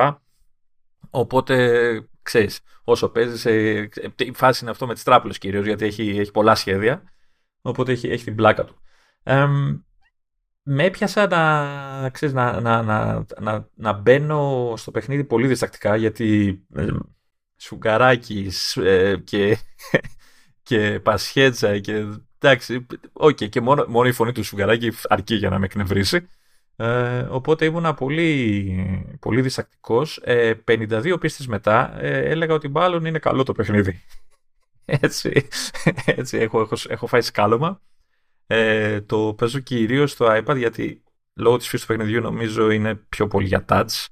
Το δοκίμασα σε Mac με ποντίκι, δεν με πολύ βόλεψε. Με χειριστήριο δεν το είδα καν, δεν νομίζω ότι έχει νόημα. Ειδικά αν θες να παίξεις battle mode που θες και ταχύτητα, δεν νομίζω ότι έχει α, νόημα, τύχη μάλλον να, να παίξεις σωστά. Οπότε νομίζω είχαμε μια έκπληξη εδώ, ένα πολύ, πολύ τίμιο παιχνίδι, μπορώ να πω. Πολύ καλό, πολύ εθιστικό. Οπότε ρίξτε του μια ματιά όσοι έχετε την υπηρεσία. Αυτά. Όσο εσείς ακούτε Λεωνίδα, εγώ παλεύω εδώ πέρα με το, με το Apple Music Replay. Α, συγγνώμη, πριν πεις για το replay, να πω ότι έχει και daily competitions. Ναι, ναι, το ξέρω αυτό, συγγνώμη. Ναι, ναι, έχει daily competitions τα οποία είναι ενδιαφέροντα. αυτό όμως δεν το, δεν το περίμενες. Δηλαδή, έχω παίξει τρία και έχουν, έχουν το ενδιαφέρον τους γιατί έχουν ένα challenge συγκεκριμένο. Δηλαδή, σου λέει ότι, πρέπει, έχει, ότι όλοι οι παίχτες που ασχολούνται έχουν το ίδιο deck που σημαίνει ότι με τις σειράξεις που βγαίνουν οι κάρτες. Και πρέπει να το ξέρω, το, το σημερινό ήταν ότι ποιος θα το κάνει πιο γρήγορα, ποιος θα το αδειάσει όλο πιο γρήγορα. Και έχει leaderboards και τέτοια. Ε, δεν θυμάμαι το, το πρώτο που έπαιξα, το οποίο ήταν και αυτό ενδιαφέρον. Αλλά γενικά μέχρι στιγμής, ε, ό,τι challenge έχουν πέσει είναι, έχουν, έχουν την πλάκα τους για daily challenge που δεν το, που δεν το περίμενα κι αυτό. Αυτά. Πες μας τώρα για το, για το replay. Λοιπόν, εγώ αυτό που, που δεν περίμενα γενικά ε, δηλαδή προσπάθησα να δω τι σημαίνει κάνω share το highlight reel. Ναι. Δεν μπορώ να κάνω share το highlight reel. Από, από ποια άποψη; Ε, βγάζει ένα animation που είναι σαν να είναι σε stories και έχει μερικές καρτέλες, έτσι. Και όταν το παίζει στο, στο Safari έχει συνήθως και, το, ξέρω, και, και μουσική να παίζει που προφανώς έχει να κάνει με, το, με κομμάτια που ξεχώρισαν στο, στην αναπαραγωγή σου τέλος πάντων στο 2022. Και βγάζει ένα κουμπάκι που λέει share. Και το μόνο που κάνει το share είναι να, ε, να μοιράζεται τη συγκεκριμένη μακέτα σε αυτό το, το κάρε ε, ως PNG. Δεν είναι ένα πράγμα με animation ξέρω και τα λοιπά. Και ε, ακόμη περισσότερο δεν προσπαθεί να βγάλει κάποιο μεγάλο infographic ας πούμε με συνδυασμό πληροφοριών. Είναι κάθε καρτέλα, δηλαδή έχει μια καρτέλα που λέει πόσο άκουσες σύνολο μουσική, ε, έχει μια για top song με τα περισσότερα plays, ε, top artist με πόσο χρόνο αφιέρωσε στον ακούς δουλειά του τάδε artist, ε, top album, top genres και ορίστε, έχει στο τέλος και ένα, ναι, έχει στο τέλος ένα πιο γενικό που έχει total minutes, top song, top artist και top album σε μια μακέτα. That's it. Τι κάνεις, Apple. Τι κάνεις; Τι κάνεις; Είπαμε, προς τη λοιπόν. σωστή κατεύθυνση ε, ακόμα είμαστε κουλοί. Ε, να πούμε τέλος πάντων για, για το τι έχετε το Δεκέμβριο σε, σε Apple Arcade.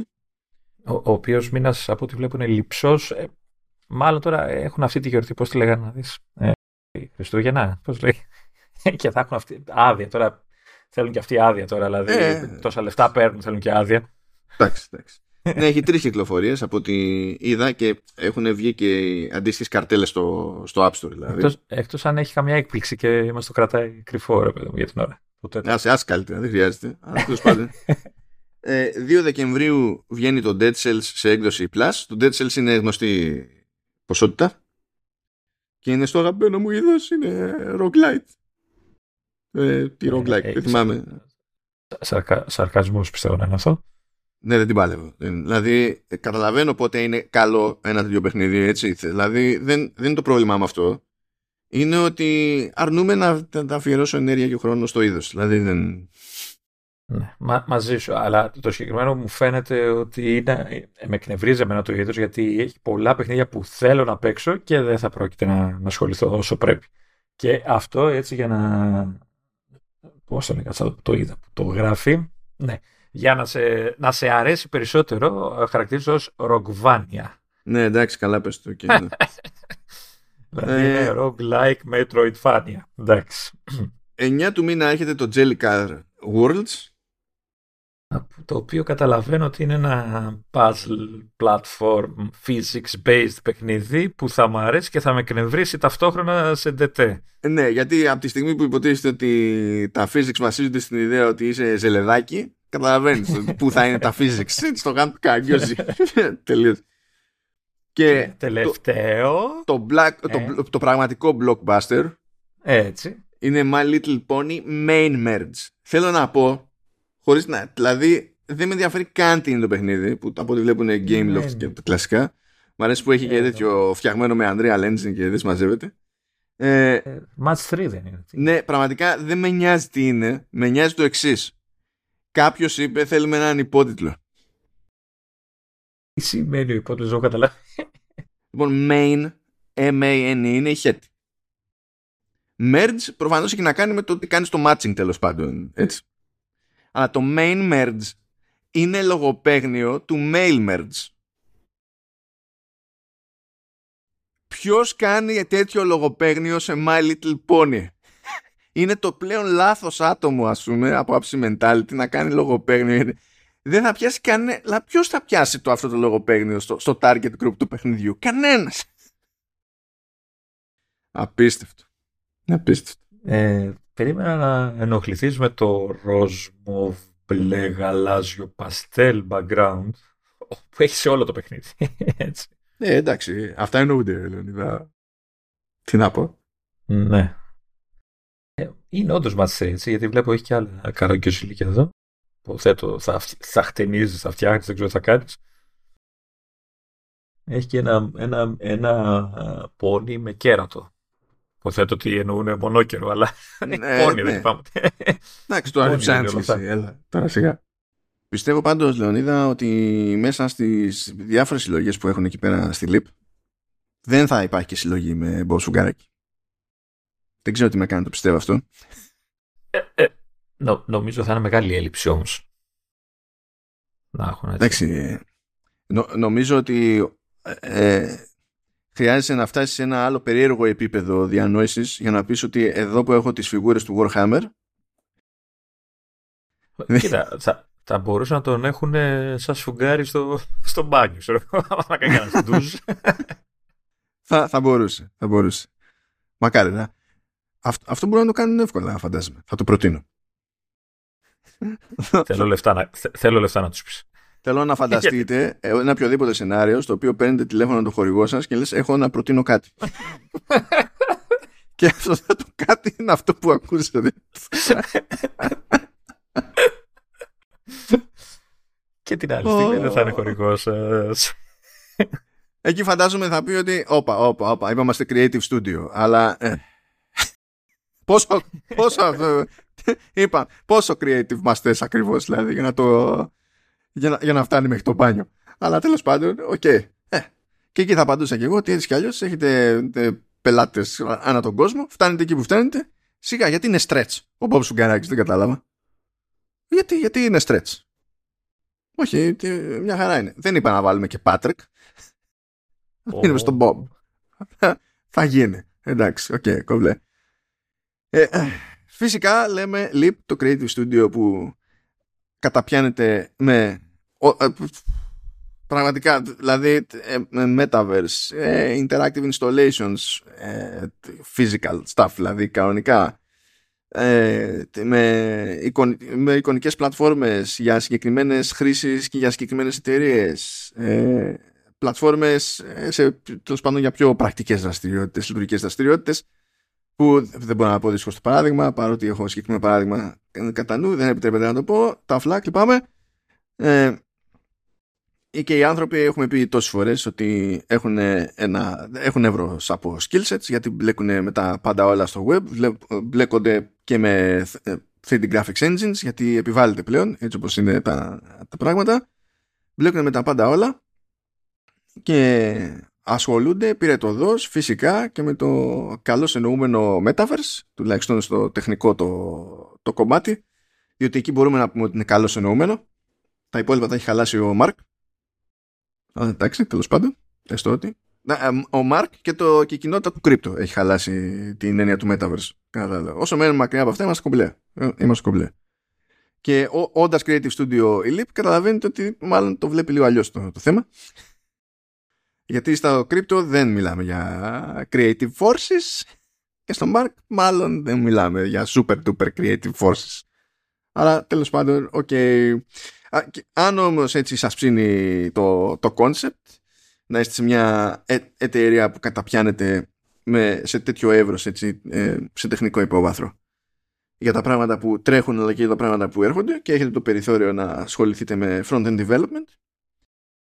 Φυσικά να, έχετε και, να δείξετε ότι έχετε ασχοληθεί στο παρελθόν μπορείτε να βρείτε λεπτομέρειες στα σχετικά links που έχω στη σημειώση του επεισόδου που φαίνονται στην εφαρμογή που χρησιμοποιείτε κάλος όλων των πραγμάτων για να μας ακούσετε. Διαφορετικά μπορείτε να μπείτε στο halftone.fm που υπάρχουν έτσι κι αλλιώς εκεί πέρα προφανώς όλα τα επεισόδια και όλες οι σημειώσεις, όλα τα links κτλ. Να δείτε τι, τι περιμένει από σας κατά βάση η LIP, να σενιάρετε εκεί το βιογραφικό σας αναλόγως για να βγάζει νόημα για την περίσταση. Και να κάνετε ένα knock knock και να δείτε αν τουλάχιστον θα πει κάποιος who's there και να συνεχίσετε από εκεί. Ευχαριστούμε τη LIP για τη συνεχιζόμενη υποστήριξη του Command OS και του Vertical Slice που τρέχει παράλληλα και φυσικά κατ' επέκταση του συνόλου του Halftone FM και μπορούμε να πάμε σε άλλα θέματα. λοιπόν, πέρα από τα κλασικά των υπηρεσιών, η Apple τώρα που μπαίνει ο Δεκέμβριος είπε να βγάλει και τα App Store Awards και για πρώτη φορά ε, βραβεύει και podcasts. Είναι ξεχωρά αυτά, δηλαδή...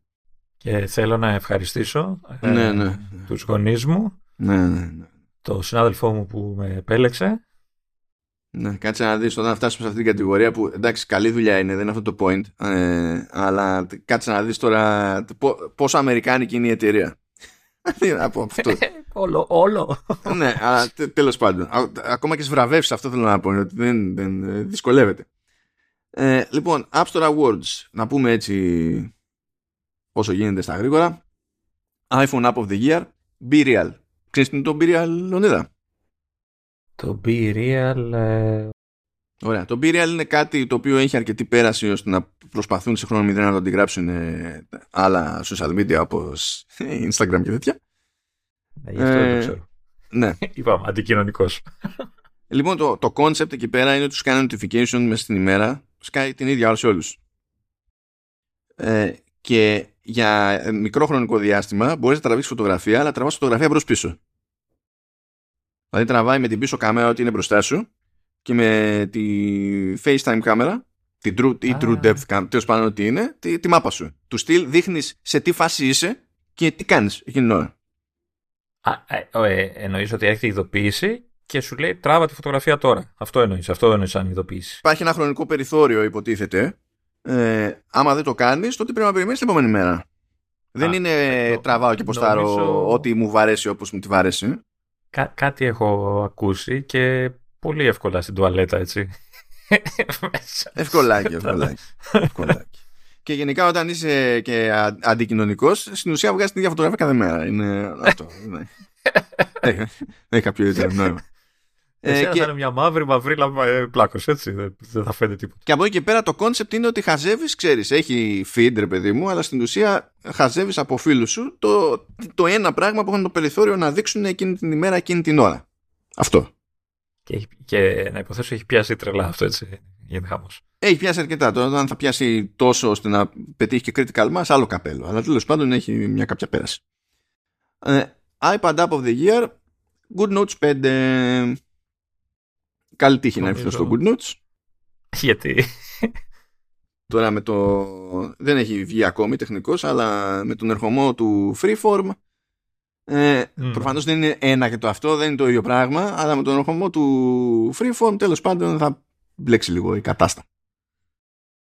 Για το Good Notes από τα βασικά του είναι ότι σε αφήνει να βάζεις χέρι με pencil και τα πάντα όλα και να γράφεις και ότι να μπλέκεις διαφορετικά media μεταξύ τους και... Σαν το notability είναι αυτό δηλαδή. Mm, mm.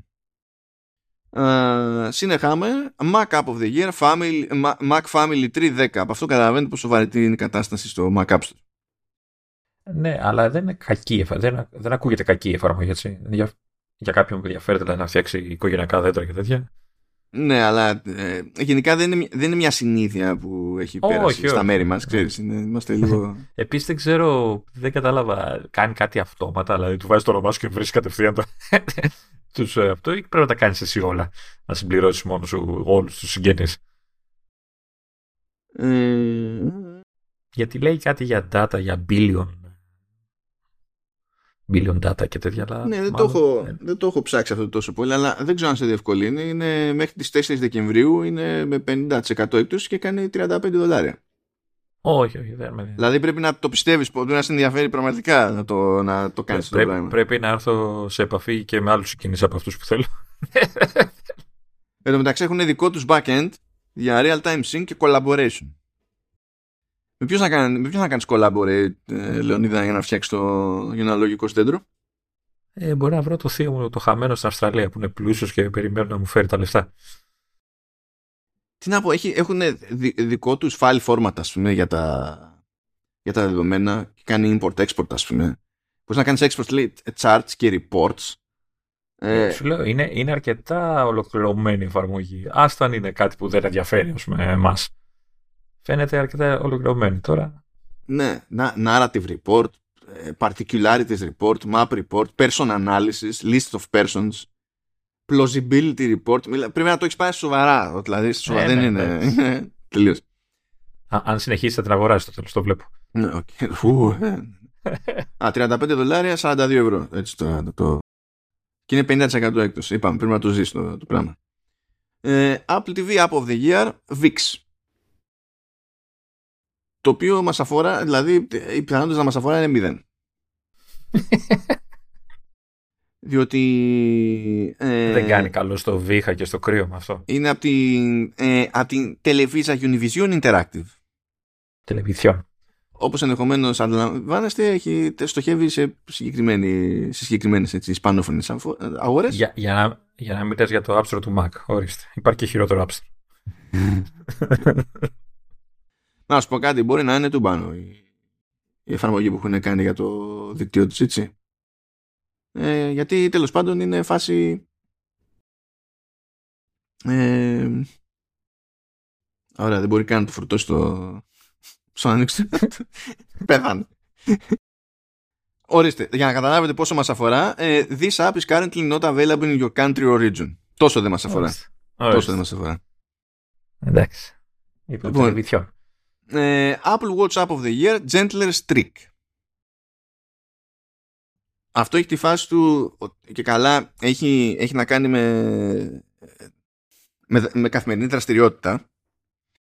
Αλλά οι στόχοι που βάζει είναι πιο φάζι και συνυπολογίζεις διάφορα πράγματα συνυπολογίζεις το καιρό και τέτοια. Οπότε μπορεί να σου πει σήμερα είναι καλή φάση ευκαιρία ξέρω εγώ να, να κουνηθείς ή μπορεί μια μέρα να χτυπήθηκες να διαλύθηκες στο πέρα να κουράστηκες και σου λέει, ξέρω εγώ, αύριο, ε, πήγαινε πιο χαλαρά σήμερα. Κάνε αυτό το περίεργο τον μπρος πίσω, χωρίς να σε πλακώνεις σε νούμερα, ας πούμε, και τέτοια. Είναι για πιο ήπια. Φάση. μια ματιά, να υποθέσω έχει 100 ευρώ. Ε, όχι πια, δεν πιστεύω. Για να δω.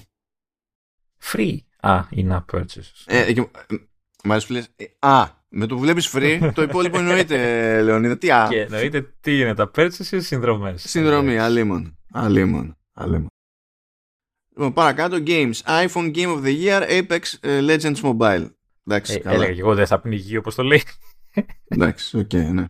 iPad Game of Ναι, the Year, Moncage. Αυτό είναι. Α, όχι, είναι Moncage. Α, είναι Moncage. Οκ, το δέχομαι. Ε, αν αν ε, θυμάμαι καλά, γιατί υποτίθεται ότι το διαβάζει σαν το μοντάζ. ναι, ναι. ε. Δέχομαι. Ε, άμα μπει, θα σου το πω να δω αν όντως το διάβασα. Πού το είδα, κάπου το είδα εγώ αυτό. Ότι το λέγανε. Σε κάθε περίπτωση είναι φάση, είναι γρίφη, οπ, ε, οπτική Φαίνεται γρίφη πολύ σε μορφή κύβου. ενδιαφέρον. Φαίνεται πολύ ενδιαφέρον. Να πω την αλήθεια, αυτό που είδα.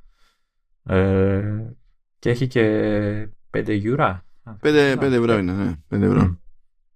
Αχ, πού το είδα αργά μου το αυτό που λέει για το όνομα. Μην, μην λέω βλακίες τώρα. Εντάξει, όχι, στέκει. Δεν είναι απλά, δεν ήξερα πώς να το διαχειριστώ για την ώρα. Στέκει πάντως, δεν Ε. υπάρχει θέμα.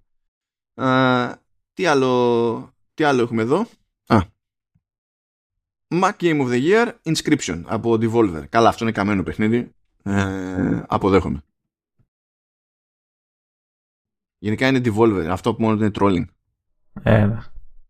Οπότε, για όσους δεν ασχολούνται πολύ με gaming ώστε να έχουν πάρει χαμπάρι τη Devolver, ε, η Devolver είναι από τις εταιρείες που θεώρησαν, θεώρησαν λογικό ας πούμε να βγάλει έτσι μια σειρά από merchandise με μπλουζάκια και τέτοια που να γράφει Devolver Digital και τα συναφή και στην ανακοίνωση στο δελτίο τύπου έλεγε ότι ε, σας φέρνουμε αυτό που μια σειρά από ρουχισμό, branded ε, τέλος πάντων, ε, που προφανώς και δεν ζήτησε κανείς. Μμ. Αφού δεν το ζήτησε κανένας είπαμε να το κάνουμε. Δηλαδή τι- ε, τι είναι, είναι βλαμμένα τα άτομα. Εντάξει, με την καλή έννοια. Α, από Handy Games έχετε το Apple TV Game of the Year που είναι το Ελίχο. Το οποίο είναι τέτοιο, μπορεί να φαίνεται χαριτομενιά ε, αλλά είναι περίπου tactical. Οπότε δεν είναι κάνουμε γιούχου περίπατο. Ε, στην έτσι α- α- ατυχή στιγμή των βραβείων ε, Apple Arcade Game of the Year Wildflowers. Το, το είδα αυτό και τρελάθηκα Εντάξει, δεν λέω. ε, Δεν είναι κακό παιχνίδι, αλλά δεν είναι τώρα δηλαδή εντάξει να πω την αλήθεια δεν θέλω τώρα τι έχει βγάλει όλο το χρόνο. Τι θα μπορούσε δηλαδή να. Είχε και το Pathless, είχε. όχι το Pathless ήταν σχεδόν στο λανσάρισμα το Apple Arcade όχι, όχι τώρα είχε βγει πολύ νωρίς ναι ναι ναι, ναι, Ήταν το αυτό. θυμάμαι, θυμάμαι. Ήταν αυτό που έπαιζα. Τέλος πάντων, οκ. Ποιο ήταν αυτό που έπαιζα. Ε, Συγγνώμη, αλλά το αδικήθηκε το SpongeBob εδώ. Λοιπόν, κοίτα, από νέα, να πάμε λίγο στο, στο γρήγορο. Από νέα είχαμε, δηλαδή πηγαίνω σαν ανάποδα χρονολογικά. Football Manager, Stitch, NBA 2K23, Shovel Knight Dig, Garden Trails Match and Grow, καλά. Horizon Chase 2, Εντάξει. το Hanks 101 Trivia, εντάξει, το- αυτό είναι. Jetpack Joyride 2, Ε, αυτό από μόνο θα μπορούσε. Amazing Bomberman. Heroes, ε, εντάξει. Subway Surfers Tag, ε. Ε, τι άλλο κάνεις να δεις. Air Twister, καλά, όχι, αυτό δεν θα βγαίνει, είπαμε. Εγώ Είμαι φαν του Suzuki, αλλά όχι έτσι. Cooking Mama Cuisine. Okay. Frogger and the Rambling Ruins, το θυμάσαι αυτό; Βεβαίως και είναι και ωραίο παιχνίδι. αυτό. Αυτό, αυτό μας έκανε εντύπωση, ήταν και, και, Ναι, και είναι σόι. Καλό παιχνίδι. Warped Cat Racers, τώρα ναι, οκ, εντάξει. Badland Party. Ε, Εντάξει. το Moonshot, εντάξει, ξέρω εγώ. Τι είχε εδώ, ε, Gear Club Strandale. Το Remastered Altos Adventure, δεν ξέρω να μετράει αυτό ή όχι. Το Gibbon, το σπάνω εκεί. Wildflowers, είχε βγει το Φεβρουάριο. Και τι άλλο έχουμε, Nickelodeon Extreme Tennis, καλά εντάξει. Disney Millie Mania, καλά γιούχου. Φτάσαμε στους 21. Ναι, δεν είναι μονόδρομος το Wildflowers τέλος πάντων. Δεν είναι. Δηλαδή το, το χίλιο Αλλά το δεν- Frogger. Ε, Ναι, δεν ξέρω. Εντάξει. Το έπαιζα πάντως το, το Wildflowers, το, το είχα παίξει αρκετά. Ε, υπάρχει κατηγορία China Game of the Year. Α, αυτό. Ε, Ας, ε, υπάρχει λόγος που είναι αντικείμενο ζήτηση Κίνα παρακάτω στο επεισόδιο. Ε, γενικά. Πόσο παρακάτω δεν ξέρω βέβαια γιατί έχουμε γίνει εδώ στο πρόγραμμα τώρα την άλλη, αλλά τέλος πάντων. ναι, δεν νομίζω ότι θα χωρέσουν όλα, αλλά τέλος πάντων. Λοιπόν, China Game of the Year, League of Legends ή Sports Manager. Παρατηρήστε την, την ονομασία; Λέει e-sports manager. Πρώτα απ' όλα δεν διατίθεται σε εμάς. Αυτό καθόλου. Δεν μπορείς να το πάρεις. Καθόλου. Και δεν είναι το ίδιο το παιχνίδι.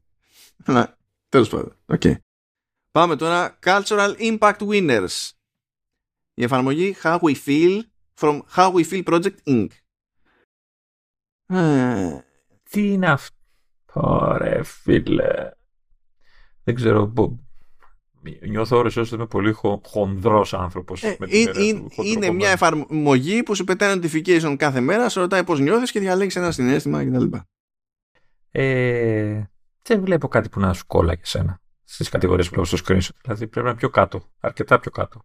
Όχι, ε, να ορίστε. Έχει, έχει disheartened και peeved. Μια χαρά είναι αυτά.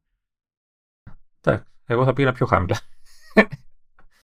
Uh, Dodge Home from Rise Home Stories Project. Λοιπόν, το Dodge Home είναι, ένα, είναι τεχνικό είναι παιχνίδι, αλλά στο πούμε ότι εντάστηκε στην κατηγορία των Serious Games από την άποψη ότι είναι στρατευμένο παιχνίδι.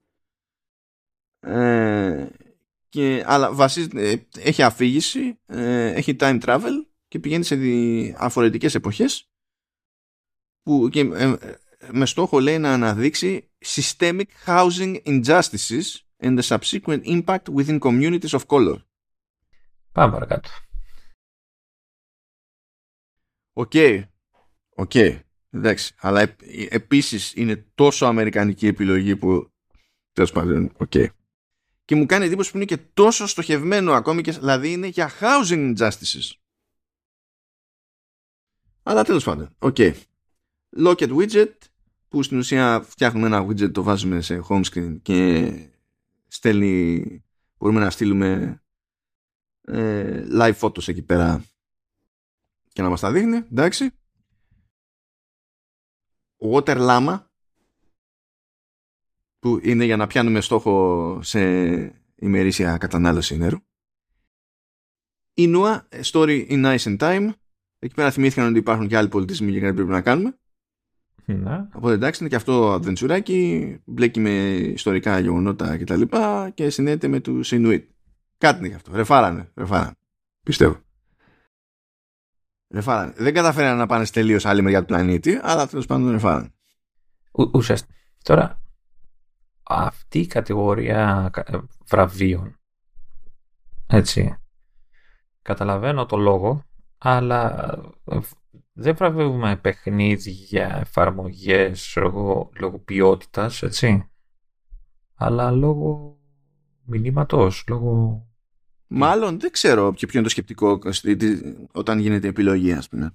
Δηλαδή θα μπορούσε εδώ να υπάρχει μια κακογραμμένη εφαρμογή η οποία απλά ξέρω, περνάει κάποιο μήνυμα που θέλουν να αναδείξουν. Κοίτα, δεν νομίζω γιατί η Apple έχει σκάλωμα σε θέματα design και δεν και φαίνεται με αυτές τις επιλογές που έχει κάνει. Αλλά το θέμα είναι ότι τέλος πάντων γενικά αυτά τα βραβεία εμένα δεν μ' άρεσουν πλέον έτσι όπως είναι. διότι ε, δεν θεωρώ ιδιαίτερα χρήσιμη τη, τη λογική πίσω από τις επιλογές και δεν το λέω τώρα εκεί πέρα επειδή σκάλωσα εδώ με το Home και τα Housing Injustices το, το λέω γενικότερα ακόμη και για τη λογική στα Game of the Year την ύπαρξη του China Game of the Year το, το αστείο ε, το, το Mac of the Year όσο καλό και να είναι το Mac Family Tree 10 δεν πιάνω ποιο είναι το σκεπτικό δηλαδή ώστε να είναι ότι καλύτερο υπήρξε στο σύμπαν για το, για το έτος σε Mac δεν, δεν το πιάνω. Δηλαδή δεν, γενικά δεν την πιάνω τη φάση. Και η ίδια μου διαφωνία είναι και με, τη, και με τα πρώτα και με την πρώτη βράβευση podcast. Όπου δεν είναι έχουμε κατηγορίες κτλ. Ε, είναι έχουμε ένα Apple Podcast Award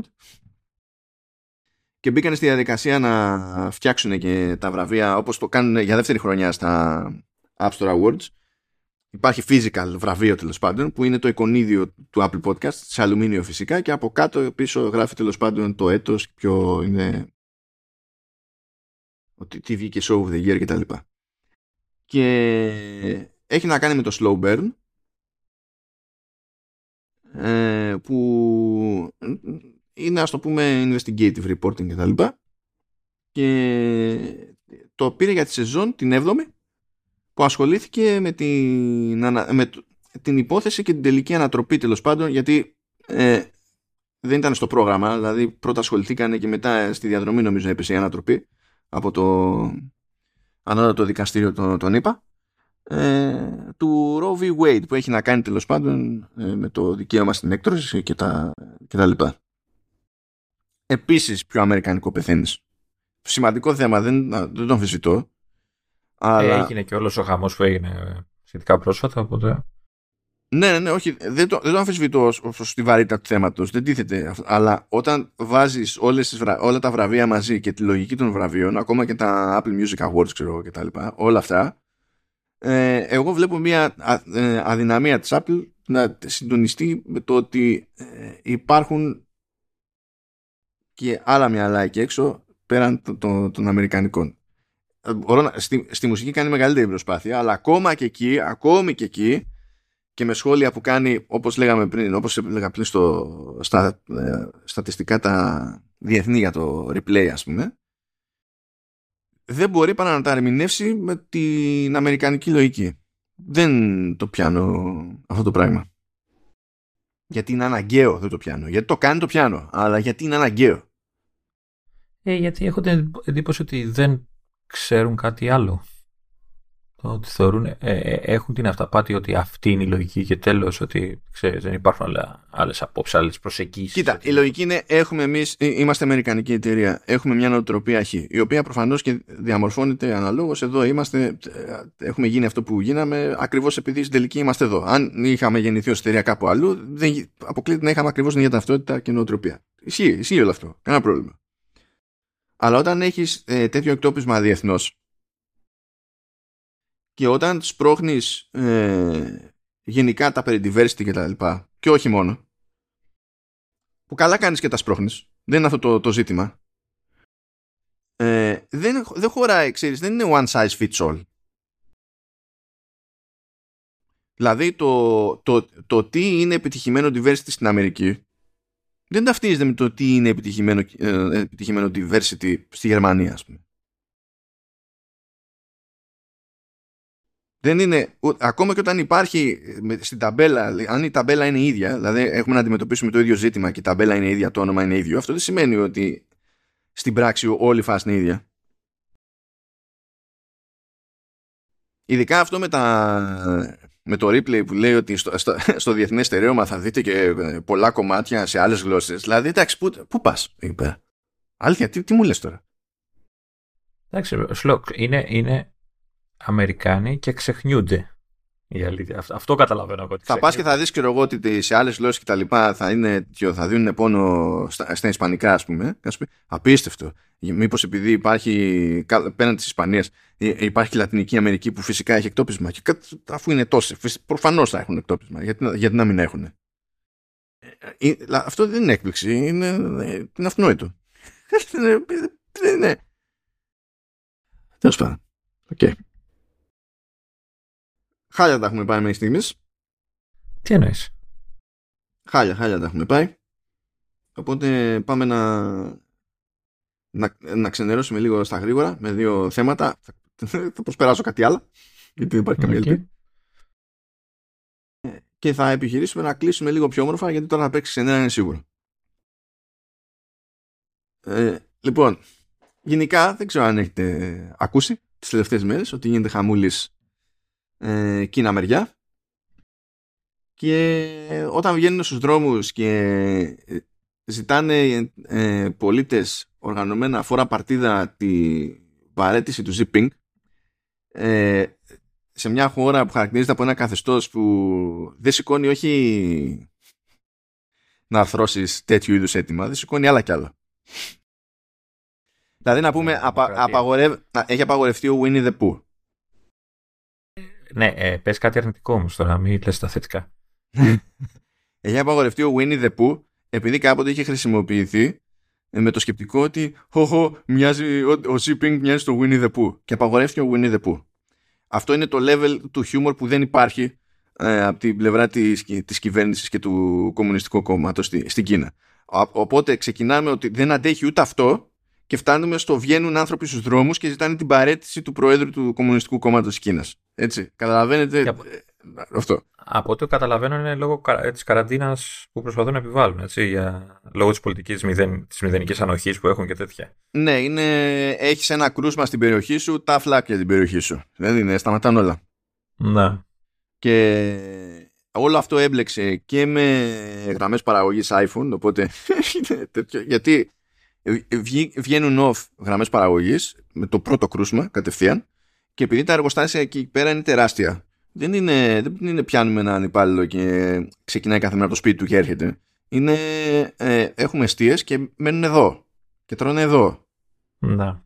Και έχουμε και κανένα σινεμαδάκι για να μπορούν να πηγαίνουν για να με αυτοκτονήσουν. Δηλαδή είναι και διάφορα τέτοια. Ε, και κλειδώσανε λαό μέσα. Ε, πηγαίνουν και βάζουν τέτοιο. Κάνουν με οξυγονοκόλλη, ξέρω, βάζουν μεταλλικές μπάρε, πόρτες και, και σε άλλα σημεία αυτά. Και γενικά έχει τυλτάρει ο κόσμος. Τον κρατάς μέσα. Γιατί από τη μία τον κρατάς μέσα και από την άλλη δεν φροντίζεις να τον προμηθεύεις και μετά απαραίτητα. Δεν και καλά. Ε, και θα. τι, τι χιούμορ. Δηλαδή, δεν έχει. ό,τι και να έχει συνηθίσει από χέρι που του βάζεις, ε, ε, σε όλα υπάρχει ένα όριο. Και έχουν σφύριξει πλέον οι άνθρωποι και δικαίως έχουν σφύριξει. Και έχει. Τέλος πάντων. Θα πω έχει πλάκα, αλλά θα καταλάβετε γιατί το λέω. Προφανώς δεν είναι αστείο το ζήτημα έχει πλάκα, πλάκα. Αλλά ε, προέκυψαν κάποιες φάσεις όπου έβγαινε κόσμος και, πετάγαν, ε, και πέταγε φυλάδια. Και τα φυλάδια είναι κενά. Δεν γράφουν τίποτα πάνω. Και η λογική είναι, ε, είναι κενά γιατί όλοι ξέρουμε τι θα γράφαμε. Οπότε το μήνυμα περνάει ακόμη και έτσι. Ε, και, δηλαδή, και έχουν και αποδεικτικά στοιχεία οι αρχές για να σε πιάσουν και σε σαπίσουν. Ακριβώς, έχουν τυλτάρει οι άνθρωποι. Ε, αντίστοιχα είπαμε τις προάλλες ότι έχει περάσει και ο περιορισμός στο, ε, στο airdrop που όταν το ανοίγει σε όλους ε, κλειδώνει μετά σε, από 10 λεπτά και πρέπει να το ξανανοίξεις και αυτό δυσκολεύει την οργάνωση εκεί πέρα τρώει κράκι η Apple για αυτή τη, την ιστορία εντάξει ε, ε, η κίνηση είναι ότι στηρίζει το καθεστώς αυτή τη στιγμή η Apple αυτό το πράγμα τι, που κάνει. Τι στηρίζει το καθεστώς, θες να έχεις παρουσία σε μια χώρα; Θα ακολουθήσει την νομοθεσία της χώρας. Δεν θες, πρέπει να φύγεις. Η, η, η, δεν, η εναλλακτική δεν είναι πηγαίνω σε μια χώρα άλλη. Δηλαδή, αυτό που περιμένουν οι Αμερικανοί, και το είδα τώρα κάπου έβγαλε και ένα λόγο ο Ντεσάντη, που υποτίθεται ότι προσπαθεί να τρέξει για την Προεδρία την επόμενη φορά. Ε, Ρεπουμπλικάνος ε, και είπε διάφορες ιδέε και για το και περί εμπλοκής της Apple σε θέματα ελευθερίας λόγου στο Twitter θα το πιάσουμε γι' αυτό δυστυχώς.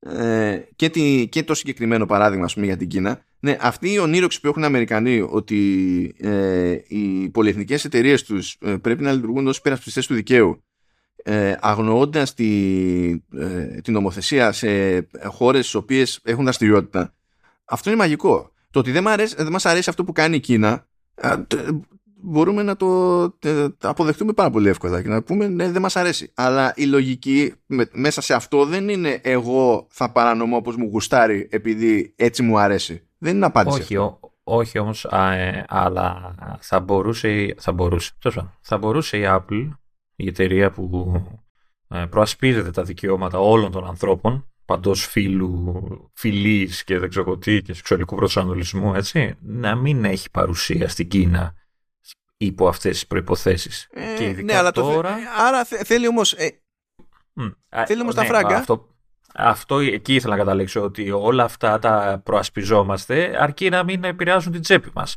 Έτσι, και δεν το λέω μόνο για την Apple, έτσι, το, το λέω για όλους για όλα τα μεγάλα στόματα των μεγάλων εταιριών που λένε, λένε, λένε και είμαστε οι καλύτεροι και σας ε, υποστηρίζουμε όλους, αλλά μόλις στριμωχτούν, έτσι, και είναι να χάσουν φράγκα, γιατί χάνουν φράγκα στην Κίνα, είναι μεγάλη αγορά, έτσι, και όχι μόνο σαν καταναλωτές, αλλά και τα εργοστάσια που έλεγες και όλα αυτά, όλα εκεί είναι.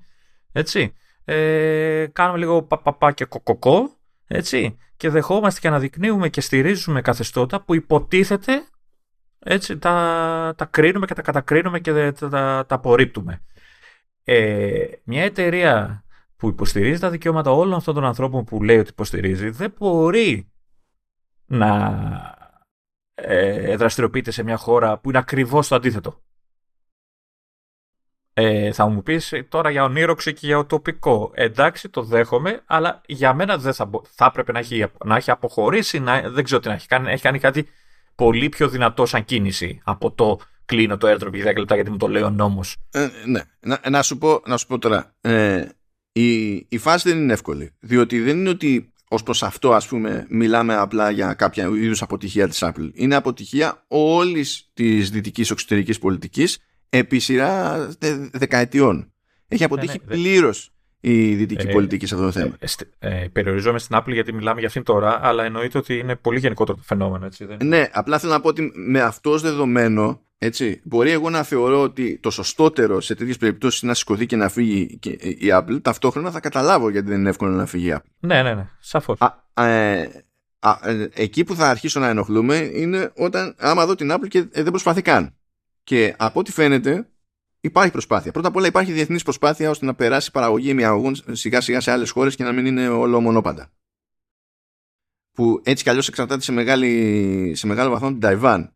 Που η Κίνα λέει ότι είναι Κίνα, η Ταϊβάν λέει όχι, δεν είμαστε Κίνα ε, και υπάρχει ένα θέμα ήδη εκεί πέρα, έτσι κι αλλιώς. Ε, να, να πω εδώ ότι καλές αυτές οι προσπάθειες, αλλά το ότι είναι όλα στην Κίνα και δεν ξέρω πού αλλού όλα αυτά τα αυτά είναι πάλι αντίθετο με τους, ε, ε, πώς το λένε, τις αρχές που προσβεύει η Apple και κάθε Apple. Έτσι. Δηλαδή πας εκεί γιατί έχεις φτηνά εργατικά χέρια, γιατί, γιατί τα εργατικά αυτά χέρια ζουν υπό συνθήκες άθλιες. Έτσι. Ε, δεν έχω δει καμία εταιρεία να πει η Apple ξέρω, θα τα φτιάχνω εδώ στην Αμερική που έχει κάνει κάποια έτσι, έχει φέρει κάποια πράγματα okay, ή σε κάποια άλλη ευρωπαϊκή χώρα. Όχι, όλοι πάνε εκεί. Και μου το παίζουν όλοι τώρα κύριοι και κυρίες. Και προσπαθούμε χρόνια να μεταφέρουμε τα, τα πράγματα. Ε, Μα δεν είναι εύκολο να τα μεταφέρεις αυτό το θέμα. Ακόμα και αν πεις ακόμα και αν πεις ότι θα δεχτώ ότι θα ανέβουν οι τιμές παντού, θα ανέβει το κόστο, γιατί δεν θα μπορώ να πληρώνω κάποιον άλλον όσο πληρώνω τον Κινέζο, δεν μπορείς να ξεκινήσεις και να το κάνεις αυτό ξαφνικά. Είναι τεχνικώς αδύνατο. Ναι, αλλά δεν μπορώ να ακούω όμως και όλες τις μπουρδες της υποκρισίες που, που δίνουν κα, κατά καιρούς τις όποιες προσπάθειες κάνουν. Και, δεν, και τι θα κάνουν. Ε, και τι θα κάνουν. Είναι δυνατόν να βγει η Apple και κάθε Apple ότι ε, China bad θα φύγουμε αλλά θέλουμε πέντε χρόνια; Να σου πω κάτι, δεν θα έπρεπε να ανέβουν οι τιμές καταρχάς ακόμα και με αλλαγή γιατί ε, ε το κέρδος τους είναι τεράστιο. Καλά, τώρα αυτό είναι άλλο Δηλαδή πηγαίνουμε ε, ναι, από το πολιτικό στο, στο, στο, ζήτημα του πώς λειτουργεί ο καπιταλισμός. Εντάξει, ναι, εντάξει, εντάξει, εντάξει. Αλλά, αλλά σου λέω, δηλαδή, μην, μην λέμε ότι είναι το θέμα κόστου, γιατί τους παίρνει. Άσχετο αν δεν θέλουν και δεν πρέπει, ξέρω εγώ, ε, από τη δικιά τους μεριά. Επειδή μου θέλω να σου πω ότι μπορεί κάποιος πολίτης να πει ότι κοίταξε να δεις. Άμα χαθούν τα φθηνά εργατικά χέρια της Κίνας, εγώ καταλαβαίνω γιατί θα μου ανεβάσει τιμέ. Δηλαδή, ακόμα και αν μπούμε όλοι ναι, στη ναι. φάση, δείχνω κατανόηση. Πάλι ναι. δεν γίνεται αυτό ξαφνικά, διότι δεν υπάρχουν σε άλλες χώρες σε τέτοιους αριθμούς ε, ειδικευμένοι σε τέτοια ιστορία πια εργάτες. Δεν υπάρχουν. Δηλαδή θες να πας να ανοίξεις, να κάνεις το ίδιο κάπου αλλού και να μην σε νοιάζει το κόστος πες έτσι. Και όλα είναι με λιγάλα. Πες ότι το Οπότε... κόστος είναι μηδέν, ρε. Ότι δεν έχεις να πληρώσεις κανέναν τίποτα. Ναι, ναι, ναι. Έτσι είναι μηδέν. Ε, χρειάζεσαι χι άτομα με, με κάποια εξειδίκευση. Δεν φτάνουν. Δεν, δεν, και αυτοί που βρίσκεις δεν φτάνουν. Δεν φτάνει. Δηλαδή ξεκι... Ε, ε, είναι αυτό. Αλλά τέλος πάντων κάποιο είδους ε, προσπάθεια κάνει η Apple παρότι δεν το διατυμπανίζει γιατί το, άμα το διατυμπανίσει θα, όχι θα φύγει, θα βγει από την Κίνα, θα πάρει κλωτσιά από την Κίνα. Αλλά λέει τέλος πάντων λέει ότι γενικά σιγά σιγά πέφτει η εξάρτηση της Apple από την Κίνα σε επίπεδο κατασκευαστικό. Ε, λέει ότι στην πενταετία που έληξε το 2019 ε, η Κίνα είχε 44 με 47% επί τους συνόλους σε προμηθευτές και τέτοια. Ε, το 2020 αυτό έπεσε στο 41 και το 2021 έπεσε στο 36. Δεν είναι ότι δεν ξέρουν. Αλλά θέλει το και προδέρουν όλο αυτό το πράγμα για να μην καταρρεύσουν όλα ξαφνικά. Να, να σου πω κάτι όμως. Αυτή η κίνηση που λες εμένα πάλι μου φαίνεται ότι πάλι τον ποπό της πάει να καλύψει και να βολέψει. Γιατί αν δεν είχε πρόβλημα με το εργοστάσιο που έλεγες πριν έτσι, και δεν δυσκόλευε την ε, παραγωγή της. Α, το οποίο εργοστάσιο ε, κατασκευάζει 14 Pro, guess what? ναι, δεν υπάρχει στην αγορά. ε, αν δεν υπήρχαν τέτοια προβλήματα έτσι, που πειράζουν πάλι τα χρήματα γιατί επηρεάζουν την παραγωγή, άρα δεν έχει να πουλήσει προϊόν, οπότε μειώνονται τα χρήματα που παίρνει. Ε, δεν ξέρω κατά πόσο θα κεγόταρε να κάνει όλες τις κινήσεις που λες. Ε, αυτό, αυτή την υποκρισία προσπαθώ να, να αναδείξω, ας το πούμε. Να σου θυμίσω, Λεωνίδα, ότι προετών η, η Apple ε, χάλασε την πίσνα όλων των άλλων ε, επιβάλλοντας την Foxconn να ανεβάσει τους μισθούς. Ναι. Και πάλι, πάλι για τη δικιά της είναι, γιατί ε, είχε θέματα πάλι παραγωγής. Είχαν απεργία, τι κάνανε τότε, δεν θυμάμαι. Κάτι είχαν, έπεφτε πάλι πέρα ότι αυτοκτονούσαν όλοι αυτοί οι άνθρωποι εκεί. Έτσι, πάλι το δικό της αυτό επηρεαζόταν και αναγκάστηκε εισαγωγικά να κάνει την όποια κίνηση. Δηλαδή, ε, προσπαθώ να σου πω ότι δεν, δεν, δεν, δεν είναι η Αγία που θα βοηθήσει μα τον κόσμο. Μα κανένας δεν είναι Άγιος. αλλά οι άλλοι πήγανε να πούνε όχι, όταν όχι. είχαν προβλήματα, Εντάξει. κοίταξε να δεις, ή τους ανεβάζει, ή ανεβάζεις τους μισθούς, ή δεν μπαίνεις στο contract. Η Apple το είπε. Άρα, άρα είμαστε στο μεταξύ των τυφλών ε, επικρατεί ο μονόφθαλμος, κάπως έτσι το... Μα ε, ε, τώρα χαίρομαι πολύ. Μα, ε, γι' αυτό σου λέω ότι όλη αυτή η υπόθεση είναι πολύπλοκη και, είναι και μπλέκει τόσο πολύ με το πολιτικό το κομμάτι που δεν υπάρχει απλή λύση. Δεν υπάρχει απλή το λύση. ξέρω, α, απλά... Και δεν έχω να προτείνω κάποια απλή λύση, έτσι, δεν κάνω τον έξυπνο. Ναι, ναι, με ενοχλεί η υποκρισία όλων. Δηλαδή, δεν μπορείς να κάνεις κάτι και λες μπαρούφες, όχι μόνο η Apple και οι πολιτικοί και όλοι όσοι ασχολούνται με το θέμα. Έτσι, λένε μπούρδες για να καλύψουν τα πράγματα που δεν καλύπτονται, έτσι. Και τώρα όλοι είμαστε σοκαρισμένοι που ο κόσμος βγαίνει στους δρόμους και πλακώνεται και τρώνε ξύλο και τα καίνε όλα. Και οκ. Okay, δεν την μπορώ αυτή την υποκρισία. Γενικά δεν την μπορώ. Εντάξει, ο κόσμος έτσι λειτουργεί όμως. Δηλαδή... Όχι, να βγει, να, να διεκδικήσει εννοείται. Oh, θα, θα γίνουμε επαναστατικό. Όχι, όχι, δεν λέω τον κόσμο που βγαίνει στους δρόμους. Λέω ο κόσμος γενικά. Πώς λειτουργεί ο κόσμος. Ναι. Αυτό θέλω να πω. Δεν ναι. λέω για ε, τους. Με ενοχλεί. Με ενοχλεί. Με ενοχλεί. Μα λογικό είναι να σε ενοχλεί. Απλά αυτό δεν σημαίνει ότι υπάρχει, υπάρχει μαγική λύση. Δεν υπήρχε ποτέ, δεν θα υπάρξει ούτε τώρα. Και ειδικά δε όταν όλα αυτά βασίζονται σε δεκαετίες διπλωματικής αποτυχίας. Δεκαετίες, όχι. Δηλαδή, σκέψου ναι, ναι. πόσο λιγότερα χρόνια συνεχιζόμενης διπλωματικής αποτυχίας βρίσκονται πίσω από την εξάρτηση που κατέληξε να έχει η Γερμανία από ρωσικό φυσικό αέριο. Και πόσο casual έγινε όλο αυτό το λάθος. Πώς μόνοι τους φρόντιζαν να κάνουν κινήσεις οι Γερμανοί ώστε να ανεβάζουν την εξάρτησή τους ενώ υποτίθεται ότι ε, είναι απλή λογική το ότι καλό είναι να μην έχεις απόλυτη εξάρτηση από μία μπάντα σε οτιδήποτε. Γενικά στη, στη ζωή. Κάτι που ξέρουν πάρα πολύ και οι, οι, οι, φίλοι όλων των ανθρώπων μετά τα σκυλιά όμως, όχι πριν τα σκυλιά, οι ελεύθεροι επαγγελματίες. Ε, Αλλά εντάξει τώρα, να σου πω κάτι, δεν τους νοιάζει και τόσο. Γιατί αυτοί που θα φάνε το μυμπό στο μποπό τους δεν είναι αυτοί, έτσι. Εμείς είμαστε. Εμείς θα τρώμε όλα. Τι για ποια άποψη, τι για την τιμολόγηση; Για όλα, για το φυσικό αέριο, γιατί αυτό. Εντάξει, είναι λάθος η εξάρτηση που λε και τα λοιπά, ναι. Και, αλλά τώρα που γίνονται για να τιμήσει όλα αυτά και ο άλλος δεν έχει να ζεσταθεί, ε, δεν νομίζω να έχει πρόβλημα ο, πρόεδρος τη στη Γερμανία, ο πρωθυπουργός, ο καγκελάριος του. Αυτοί δεν έχουν ποτέ πρόβλημα. Αυτός σου λέω. Ότι, ότι, ότι, έχουν και το, την αβάντα να κάνουν τέτοια λαθάκια. Έτσι, γιατί οι συνέπειες ναι, οι συνέπειες δεν, δεν τις τρώνε δεν τις τρώνε άμεσα οι ίδιοι.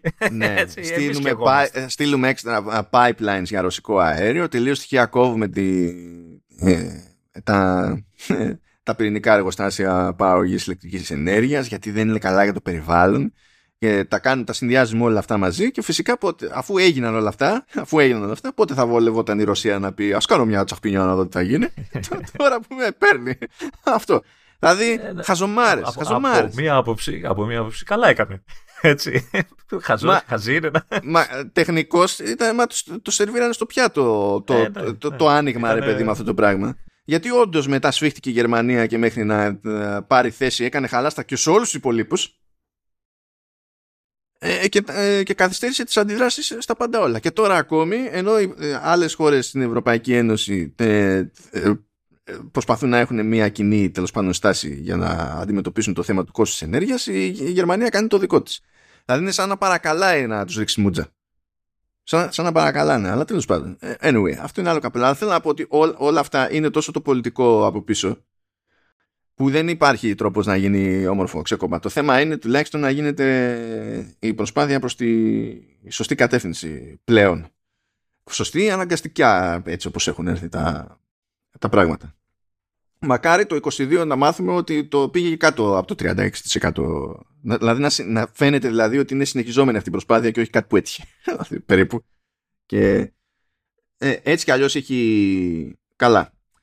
Ε, το, η μείωση από Κίνα σημαίνει και άνοδο στην Ταϊβάν. Βέβαια, τα μαγίνει κανένα ντου στην Ταϊβάν θα έχουμε να λέμε. Αλλά χώνεται και στην Ινδία, χώνεται και στο Βιετνάμ. Ε, απλώνονται τέλος πάντων και έχουν να μπουν και άλλες χώρες στο παιχνίδι διεθνώς. Είναι, είναι αυτό που είναι. Ε, ε, Εμάς θα μας βάλει. Εμάς θα μας βάλει. Δεν είπαμε πριν ότι θα πρέπει να ψάχνει ανθρώπους για να λειτουργήσουν. Ποιος τι θα βρει εδώ, μπορείς να μου πεις; Θα πάω εγώ ρε, να βιδώνω μπαταρίες. Τι να βιδώνεις μπαταρίες. Εντάξει τώρα. Okay. Ε, λοιπόν, Οπότε ναι, υπολογίστε ότι από τη φάση τουλάχιστον στο εργοστάσιο της Foxconn, τη μανούρα που γίνεται εκεί πέρα, πέρα από την όλη τη μανούρα που γίνεται γενικότερα στην Κίνα, ε, ε, υπολογίζεται χοντρικά αυτές τις μέρες τέλος πάντων με τα τωρινά τα τρέχοντα δεδομένα ότι θα βγουν 6 εκατομμύρια λιγότερα iPhone 14 Pro και Pro Max. Καλά, καλά θα πάει αυτό. Και είναι πάνω στο, στο μεγαλύτερο οικονομικό τρίμηνο γιατί πέφτει πάνω στην περίοδο γιορτών όλο κομπλέ, όλο κομπλέ. Τέλεια. Δεν υπάρχει, δεν υπάρχει κανένα προβληματάκι. Πιστεύω είμαστε κομπλέ. Ε, τέλος πάντων, για να, να συνεχίσουμε με το πολιτικό της υπόθεσης και με το theme το τι περιμένει κάποιος από ποια εταιρεία και τα λοιπά και πότε είναι λογικό και πότε δεν είναι λογικό τράβηξε σούζα ο Elon Musk και για το ότι ε, έριξε τη, τη, το, το, έξοδο, το διαφημιστικό έξοδο της η Apple στο Twitter η οποία μάθαμε ότι είναι ε, ο μεγαλύτερος μεμονωμένος διαφημιστής του Twitter παρότι αντιστοιχεί στο 4% του διαφημιστικού τζίρου του Twitter είναι, είναι ο μεγαλύτερος μεμονωμένος διαφημιστής. Και έδινε ξέρω εγώ τι λέει περίπου 50 εκατομμύρια τι ήταν αυτό το μήνα δεν θυμάμαι whatever δεν, δεν με νοιάζει και θα σας πω ε, σφίθηκε ο Elon Musk και παρασφίθηκε και είπε και το μαγικό ότι ε, θα καθυστερήσει το λανσάρισμα του νέου Twitter Blue αφού ήρθε και μία ξεήρθε γιατί τα κάνει μαντάρα. Ε, και το Twitter Blue είναι το σηματάκι έτσι που όλοι πλέον είναι οι σωστοί account ναι, ναι. παληθευμένα Εντάξει, ναι, άρα κανείς. Ναι. έτσι ε, και λέει ότι θα, ακόμη και, και όταν βγει δεν θα βγει λέει, σε iOS διότι η Apple κρατάει, θα κρατάει το 30% Elon welcome. Καλημέρα. Welcome.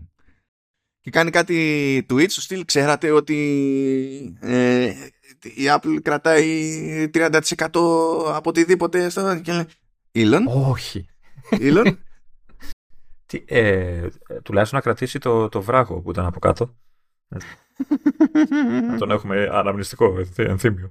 Λέει τέλος πάντων ο Μάσκ ότι η, η Apple τους έχει, έχει υπονοήσει τέλος πάντων ότι μπορεί να αφαιρέσει το Twitter από το App Store. Και αυτό με πιο σκεπτικό, με το κλασικό σκεπτικό που έχει η Apple σε κάτι τέτοιες περιπτώσεις, το οποίο δεν είναι καν σταθερό, και αυτό είναι από μόνο το πρόβλημα, ότι και καλά αν υπάρχει περιθώριο να εμφανίζεται user content σε μια πλατφόρμα που πηγαίνει κόντρα τέλος πάντων σε αυτά που επιτρέπει στο App Store μπορεί να είναι ξέρεις κείμενο, ιστορίες, μπινελίκια mm. κτλ. Δεν έχει σημασία που είναι μια πλατφόρμα και κάποιος δημοσιεύει ότι του γουστάρει. Ε, ευθύνεται η πλατφόρμα σε κάθε περίπτωση και άμα, το, το, άμα παραγίνει και καλά ε, σου λέει μπορώ να σε βγάλω από το App Store. Εγώ πάντα διαφωνήσω με αυτό το πράγμα Πάντα διαφωνώ. Γιατί δεν υπάρχει τρόπος να ελέγχεις 100% το user content σε μια τέτοια πλατφόρμα. Το ρογελίο. Οπότε ανά πάσα ώρα και στιγμή κάποιος μπορεί να χρησιμοποιήσει αυτό το πάτημα και να σε πετάξει έξω. Δεν είναι ότι έφτιαξα μια εφαρμογή εγώ που κάνει κάτι συγκεκριμένο και δίνει πρόσβαση σε συγκεκριμένο ε, περιεχόμενο που εγώ ελέγχω τι μπαίνει, τι βγαίνει. Δεν είμαι Netflix. Να. Για να έχω ευθύνη για το τι μπαίνει μέσα, γιατί εγώ το διαλέγω. Και υποτίθεται δηλαδή- ότι, ε, ότι κρατώντας πάντα έτσι ένα όριο, ας το πούμε. Ε, το νόημα του Twitter και κάθε Twitter είναι αυτό, ότι υπάρχει μια σχετική ελευθερία στο τι ανεβαίνει. Έτσι, δηλαδή πάντα με κάποια όρια, έτσι εννοείται. Εδώ μπλέκουμε με, τη, με την άλλη την κλασική την Αμερικανιά ότι ε, δεν υπάρχει προστασία της ελευθερίας λόγου σε ιδιωτικές επιχειρήσεις. Υπάρχει προστασία μόνο έναντι του κρατικού περιορισμού της ελευθερίας έκφρασης. Μόνο έναντι της κυβέρνησης.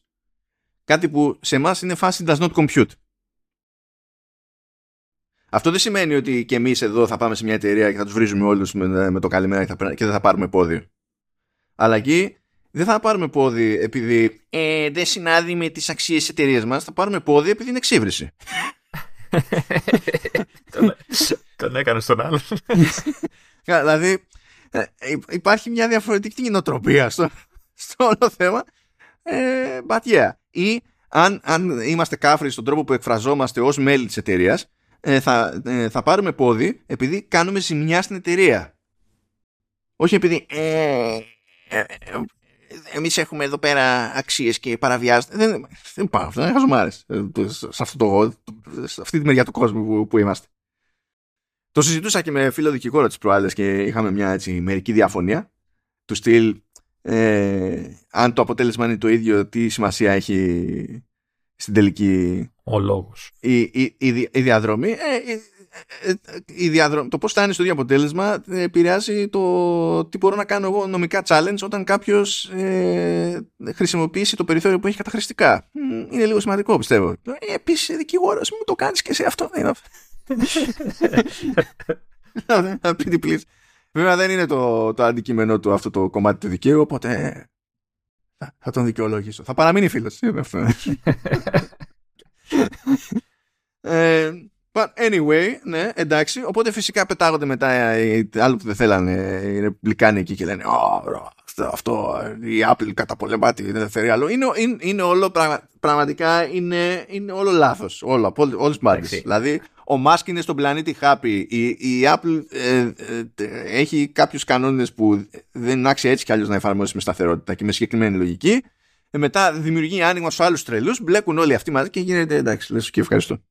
Τίποτα, όταν ακούω τέτοια πράγματα, τέτοια τσιτάτα που λέμε και ξέρεις, ε, κατευθείαν χ, ρε παιδί μου, γιατί όσο δίκιο και να έχει ο άλλος, όταν καταφεύγεις σε τέτοιους τρόπους έκφρασης, ε, με χάνει, ρε παιδί μου. Και πιστεύω χάνει και πολλούς άλλους. Δηλαδή, πες, πες αυτό που πιστεύεις, δηλαδή, δεν χρειάζεται να αρχίσεις να λες τώρα «Α, δικαιώματα», δηλαδή να, να, να σηκώνεις σημαία λάβαρα και αυτά και να πηγαίνουμε στον πόλεμο. Ε, ναι, υπάρχουν και άλλοι τρόποι να, να, να βρεις το δίκιο σου, ρε παιδί μου.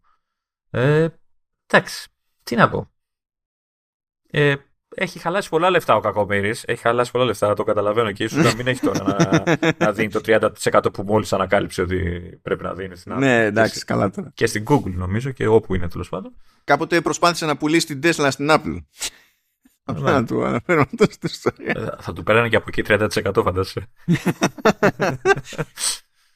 Αλλά είμαστε, είμαστε στην εποχή των identity politics και αυτό δεν το λέω για τα περί gender και τα λοιπά επειδή το, το, το concept αυτό έχει ανοίξει πλέον να πιάνει σχεδόν οτιδήποτε ε, και έτσι λειτουργούν ευτυχώς αυτά τα πράγματα και είναι τόσο παράλογα. Είναι, έχει τόσο παράλογα.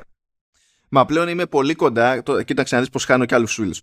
Λοιπόν, είμαι πάρα πολύ κοντά, πάρα πολύ κοντά στο να διαμαρτύρομαι με το που ε, ακούω πλέον την ατάκα, όχι επειδή διαφωνώ με την ύπαρξή της, αλλά διαφωνώ με την έκφραση. Ε, ε, LGBT rights, ξέρω εγώ, whatever rights και το, ό,τι να είναι. Για ποιο λόγο; Διότι αυτά που ζητάνε όλοι αυτοί οι, οι άνθρωποι είναι πράγματα που είναι φυσιολογικό να ζητάνε. Και είναι πράγματα που έχουν όλοι οι υπόλοιποι. Είναι δικαιώματα που έχουν όλοι οι υπόλοιποι. Πράγμα που σημαίνει ότι είναι έτσι κι αλλιώς δικαιώματα ε, που είναι, πηγαίνουν πακέτο με το να είσαι πολίτης της εκάστοτε χώρας. Και άνθρωπος. Ε, Έτσι. Ε, ναι, γενικά να είσαι σκύλος και πολίτης μιας, είναι λίγο δύσκολο. Αλλά ε, ο πολίτης μιας, μιας χώρας. Το, ε, το, η αποτυχία τέλος πάντων το να, έχουν, να έχουν ε, ε, συγκεκριμένες ομάδες τα ίδια δικαιώματα που έχω εγώ και εσύ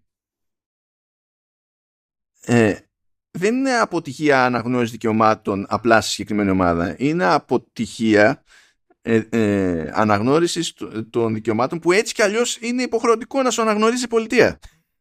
Επειδή είσαι πολίτης. Πηγαίνουν πακέτο. Αποτυχία, αποτυχία αναγνώρισης δικαιωμάτων. Τελεία. Ναι, ναι, ναι. δεν έχει να κάνει είναι, με το. Δεν είναι, δηλαδή, και ε, ε, το ζήτημα δεν είναι πρέπει η λύση ντε και καλά είναι να νομοθετήσουμε ειδικά. Είναι ότι κανονικά έπρεπε να είναι σαφές ότι ήδη πρέπει να καλύπτεσαι και δουλευόμαστε όλοι μεταξύ μας. Το, το θέμα είναι ότι επειδή δεν τα έχουν έτσι, τα δικαιώματα αυτά, ε, είναι ένας τρόπος να ακουστούν λίγο παραπάνω μπας και τα αποκτήσουν κάποια στιγμή. Βέβαια, βέβαια. Όχι, δεν δε, δε διαφωνώ σε αυτό. Απλά. Ναι. Απλά ε, χάνει λίγο το νόημα αυτό με τη βάση της χρήσης που γίνεται. Αυτό που θέλω να πω εγώ είναι ότι θα έπρεπε, δηλαδή πρέπει να σου πω, η, ε, θα πούμε ξέρω εγώ trans rights.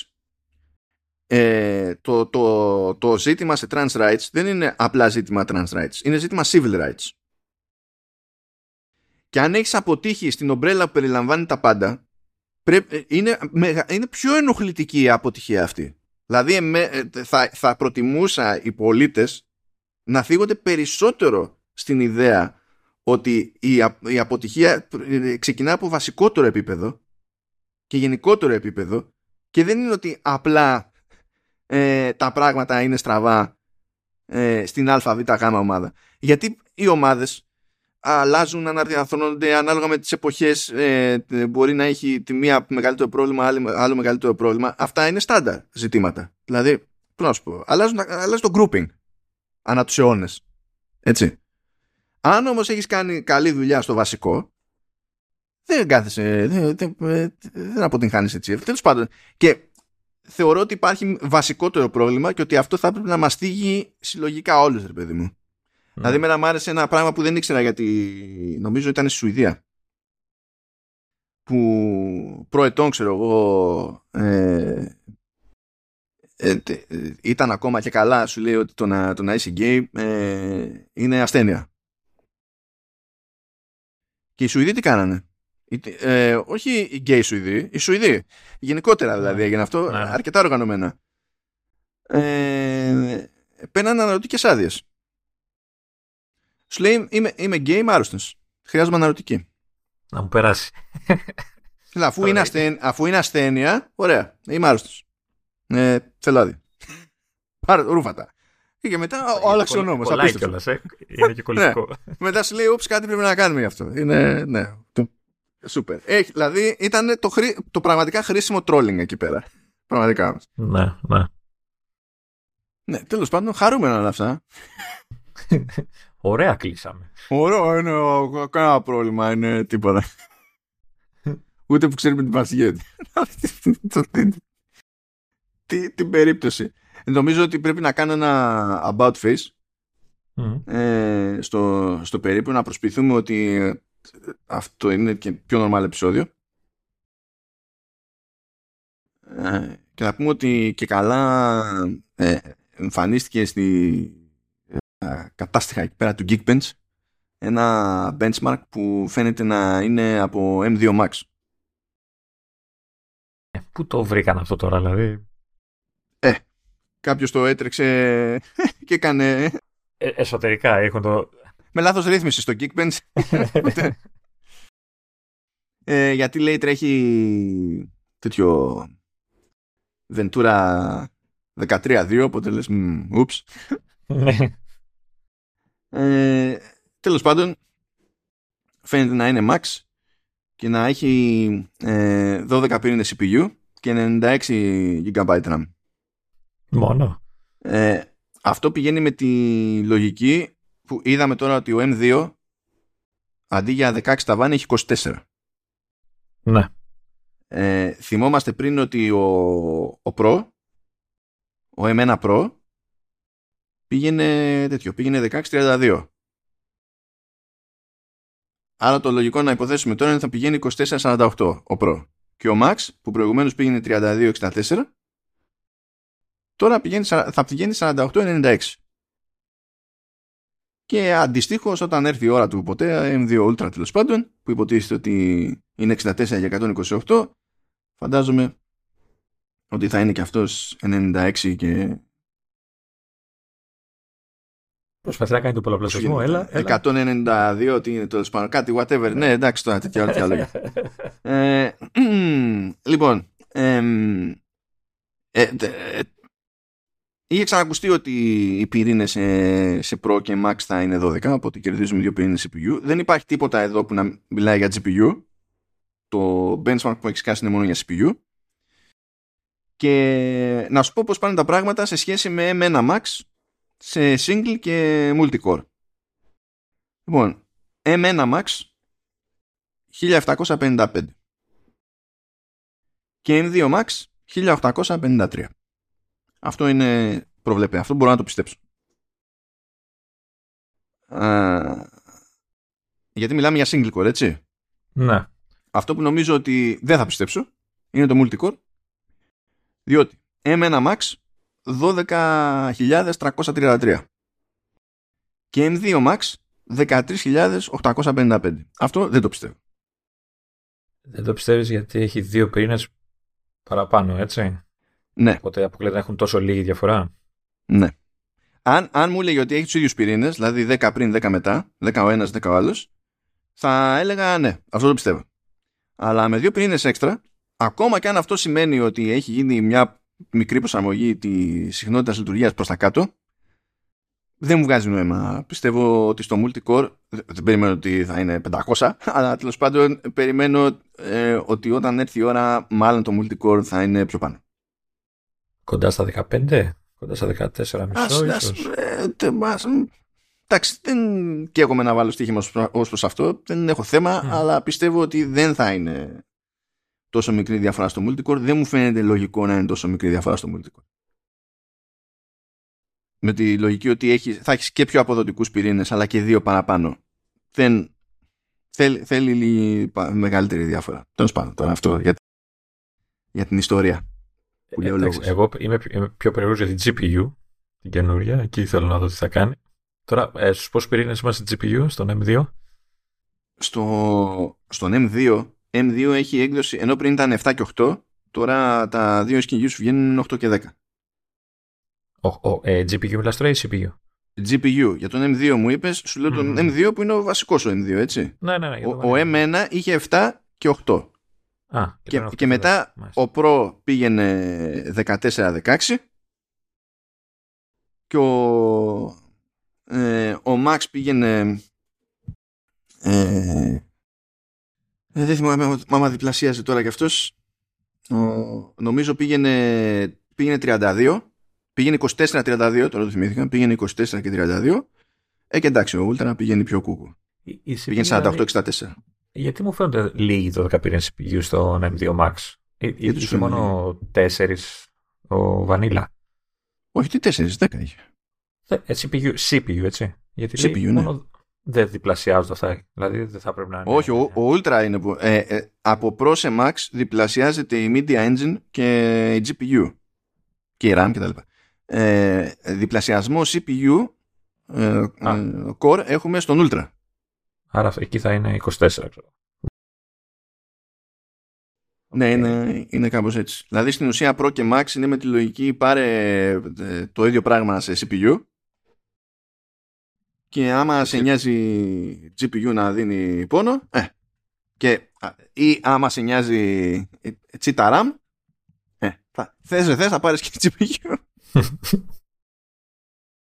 είναι, είναι κάπως έτσι. Ναι, περιμένω τέλος πάντων περιμένω κάτι άλλο σε, σε multicore, σε αλλά... Ναι, ναι, ναι, ναι. Αλλά ναι, ο Ultra είναι, κάτσε, ο Ultra είχε, ναι, σωστά, είχε 20, με τη λογική ότι είναι 10 ο, ο Pro και ο, και ο Max, Max. και πάει του Balin ε, σε 20. Θα δούμε τέλος πάντων εκεί πέρα τι θα γίνει. Απλά έτσι, food for thought. Να το πούμε. Για να τελειώσουμε αυτό το επεισόδιο. παράνοια. Ε, να ευχαριστήσουμε φυσικά τη, τη ΛΙΠ που έκλεισε 16 χρόνια και συνεχίζει και μας υποστηρίζει. Oh, και την υποστηρίζουμε και εμείς. Θα αφήσουμε κεράκια. Ας αφήσουμε κεράκια. Μην κάνεις φου στο μικρόφωνο, ε. ε πού, να, πού να κάνω φου; δεν, δεν ξέρω. Όχι στο μικρόφωνο. όχι στο μικρόφωνο. θα, θα, δεν θα, έχει φίλτρο το RX για κεράκια. Ε, έχει να μαζέψω, αλλά δεν έχουμε pop filters και τέτοια για αυτές τις ιστορίες. Δεν θα είναι ευχάριστο. Θα είναι τραγωδία και το αυτή του άλλου είναι άστος. Α προστατεύσουμε κάποιον από κάτι αφού έχουμε αποτύχει όλα τα υπόλοιπα. Μπο, μπορεί να βοηθήσω. Μπορεί ο άλλος να έχει βουλωμένο αυτή και να, με το, να ξεβουλώσει. δεν ξέρεις ποτέ. Αυτά στο 198 και όχι 199. Και τι να πω, εντάξει, μετά από αυτές τις συζητήσεις που είχαμε αυτό το, σε αυτό το επεισόδιο, μα κάνει να είστε αρκετοί και την επόμενη εβδομάδα να επιστρέψετε.